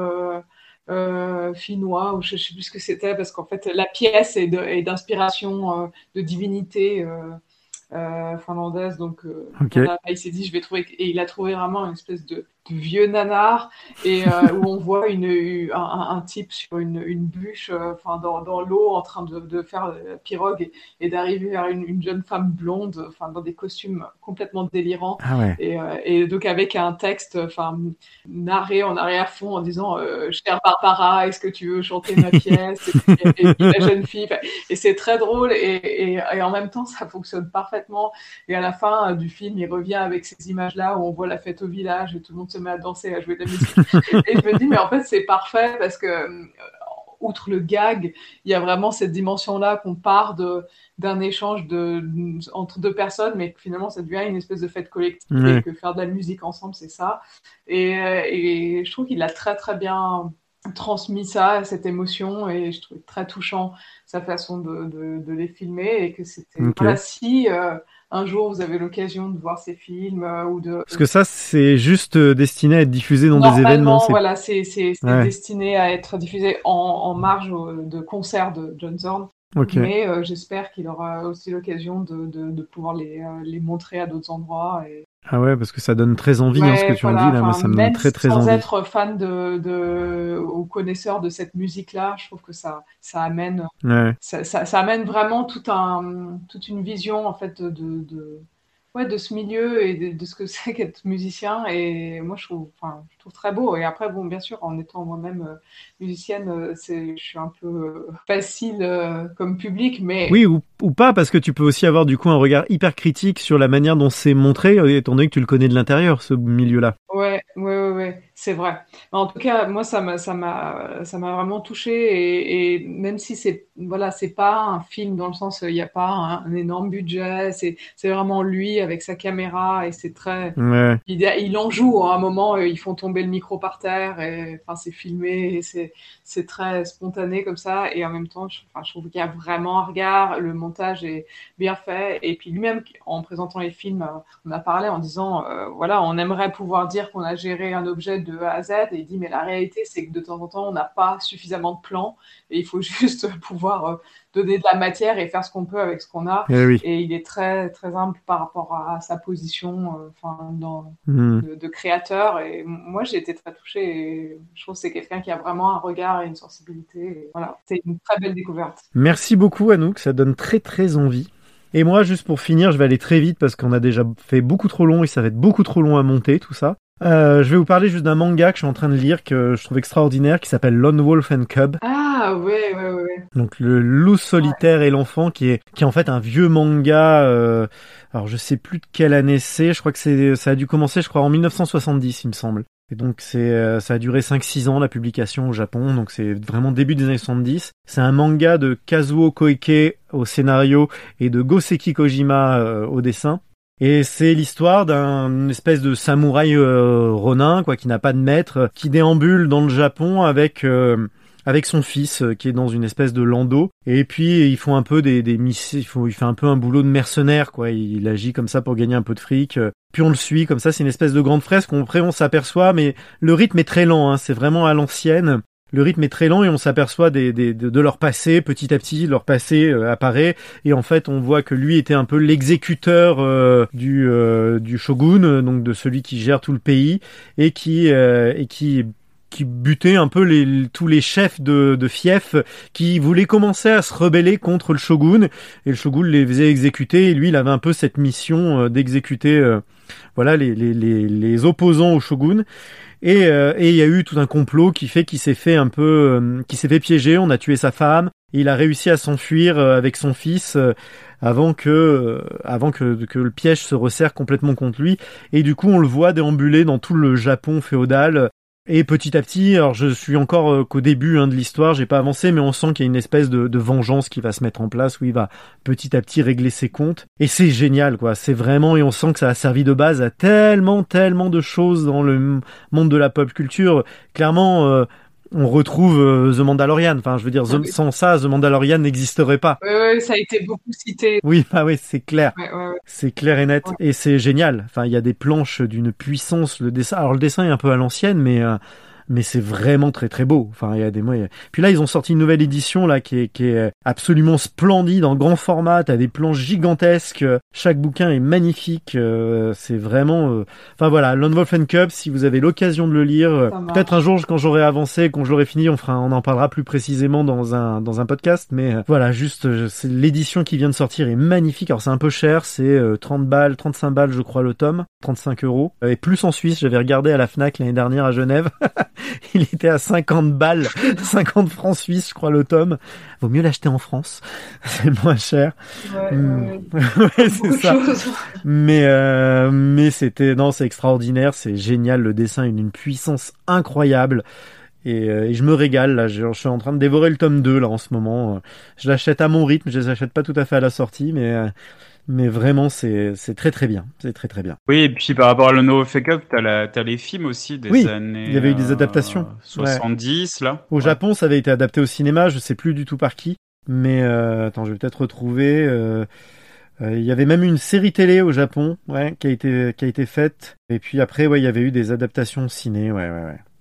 Baby Cart, ça s'appelle la version cinéma. Oui, voilà, Il y en a c'est eu ça. plusieurs. T'en as eu un, deux, trois, quatre, cinq, six. Il y a eu six films euh, de Baby Cart. Et après, t'as eu des adaptations américaines. T'en as une qui s'appelle Shogun Assassin, Assassin de Robert Houst- Houston. Ça, je connais pas du tout. J'ai jamais vu. Je vois ça sur la page Wikipédia. Et euh, voilà. Et puis, dans les années 93, t'as aussi, euh, t'as aussi une autre adaptation cinéma au Japon euh, d'un réalisateur qui s'appelle Akira Inoue, mais je sais pas du tout ce que ça donne, qui s'appelle Kozure Ogami. Et euh, je sais pas du tout ce que ça donne. Voilà. Mais en tout cas, le manga est une valeur sûre. Ah, apparemment, t'as même eu un beat'em all, euh, aussi un jeu vidéo en 87. Euh, mais voilà, je sais pas du tout ce que ça, ça, je sais pas du tout ce que ça vaut. Mais en tout cas, le manga c'est une valeur sûre pour y aller. Euh, Après, c'est pas à mettre entre toutes les mains. hein. On est vraiment sur du manga pour adultes. Hein. C'est pas du tout, du tout destiné aux enfants. hein. Mhm. Tout est très cru. Les rapports, dans, les rapports sont très violents. Euh, Il y a des scènes de tripaille euh, tout le temps. Il y a des scènes euh, un peu cul aussi. euh, tout est très cru, euh, mais tout est très fin et très intelligent. Donc, euh, si vous avez plus de 18 ans, je vous conseille euh, ce manga fortement. Ça vaut vraiment le coup. C'est une grande œuvre. Voilà. Eh ben, merci Anouk d'avoir euh, partagé ce moment avec nous, ce podcast. Euh, Bah, merci à vous de m'avoir invité. ah bah écoute, ça a été un, un plaisir de t'avoir avec nous. Merci à Christian qui n'est plus avec nous aussi, mais euh, c'était très chouette de vous avoir avec nous. Ouais. Je sens que tu as un potentiel à la digression, Anouk, euh, donc on fera appel à toi, je pense, euh, de énorme. prochaine fois, parce que je trouve que tu as un éclairage qui était fort intéressant et une propension à la digression qui, qui colle bien avec ce qu'on veut faire de ce podcast. Compatible avec votre format. Ouais, ouais, ouais, ouais, complètement compatible. Donc, euh, je pense qu'on refera appel à toi régulièrement dans pas si longtemps. non, c'était vraiment cool. Merci. Ça Mais marche. si, si on fait un épisode euh, sur la saison 3 de Twin Peaks, euh, faut prévoir 4 heures euh, dans Oh mon dieu. Ouais, ouais. Et puis, je pense même sur Star Wars un jour. ouais. Ouais, ouais. Même si on aime bien aborder des sujets qui sont un peu moins mainstream, euh, mais tu vois, un, un épisode spécial, un peu comme on a fait là sur le MCU, tu vois, le MCU, ça y est, on en a parlé, on n'en reparlera pas forcément de sitôt, mais euh, mais du coup, tu vois, à un moment donné, peut-être un état des lieux de où on est Star Wars, euh, ça peut être cool aussi, on fera peut-être Ah appel ouais. à toi. Merci. Eh ben merci beaucoup. Donc si vous voulez nous suivre et nous retrouver, bah vous pouvez nous retrouver sur le, le Facebook, euh, la page Facebook de Digression Circus du même nom. Et puis sur le Twitter aussi de Digression Circus, mais qui s'appelle Digression Cirque, parce que Digression Circus, ça ne rentrait pas dedans. Mais euh, voilà, on est trouvable sur Twitter et sur Facebook. Et puis on a aussi, si jamais vous voulez nous envoyer un mail, on a aussi une adresse Facebook euh, qu'on surveille régulièrement. Et Seb, tu peux nous la redonner, s'il te plaît? Une adresse euh, Gmail, ouais. euh, euh, J'ai j'ai dit Facebook? Ouais, t'as dit Facebook, c'est pas grave. Digressioncircus at gmail.com. Voilà, n'hésitez pas à nous envoyer des mails et puis on est et puis aussi ne pensez à nous mettre des petites étoiles euh, pour le référencement Ah sur oui. les différentes applications que ça soit euh, sur euh, Apple Podcast ou Google Podcast ou Podcast Addict ou même Spotify ou euh, enfin partout où vous pouvez nous écouter, n'hésitez pas à nous mettre un si vous aimez nous mettre un gentil commentaire. Si vous aimez pas, vous n'êtes pas obligé de commenter. Mais si vous aimez pas, par contre, on est ouvert à la critique. hein. N'hésitez pas à nous envoyer un mail, on, à la discussion. On est ouvert à la discussion, il y a aucun problème. Et euh, mais voilà, n'hésitez pas à nous mettre des petites étoiles, des commentaires, ça nous fera bien plaisir et ça nous permettra d'être mieux référencés et de d'ouvrir un peu notre euh, notre auditoire. Voilà. Eh ben Seb, nous deux, on se retrouve très bientôt, et puis toi Anouk aussi prochainement, j'espère, euh, pour de nouvelles digressions. Au revoir, bye bye. Bye bye. Salut.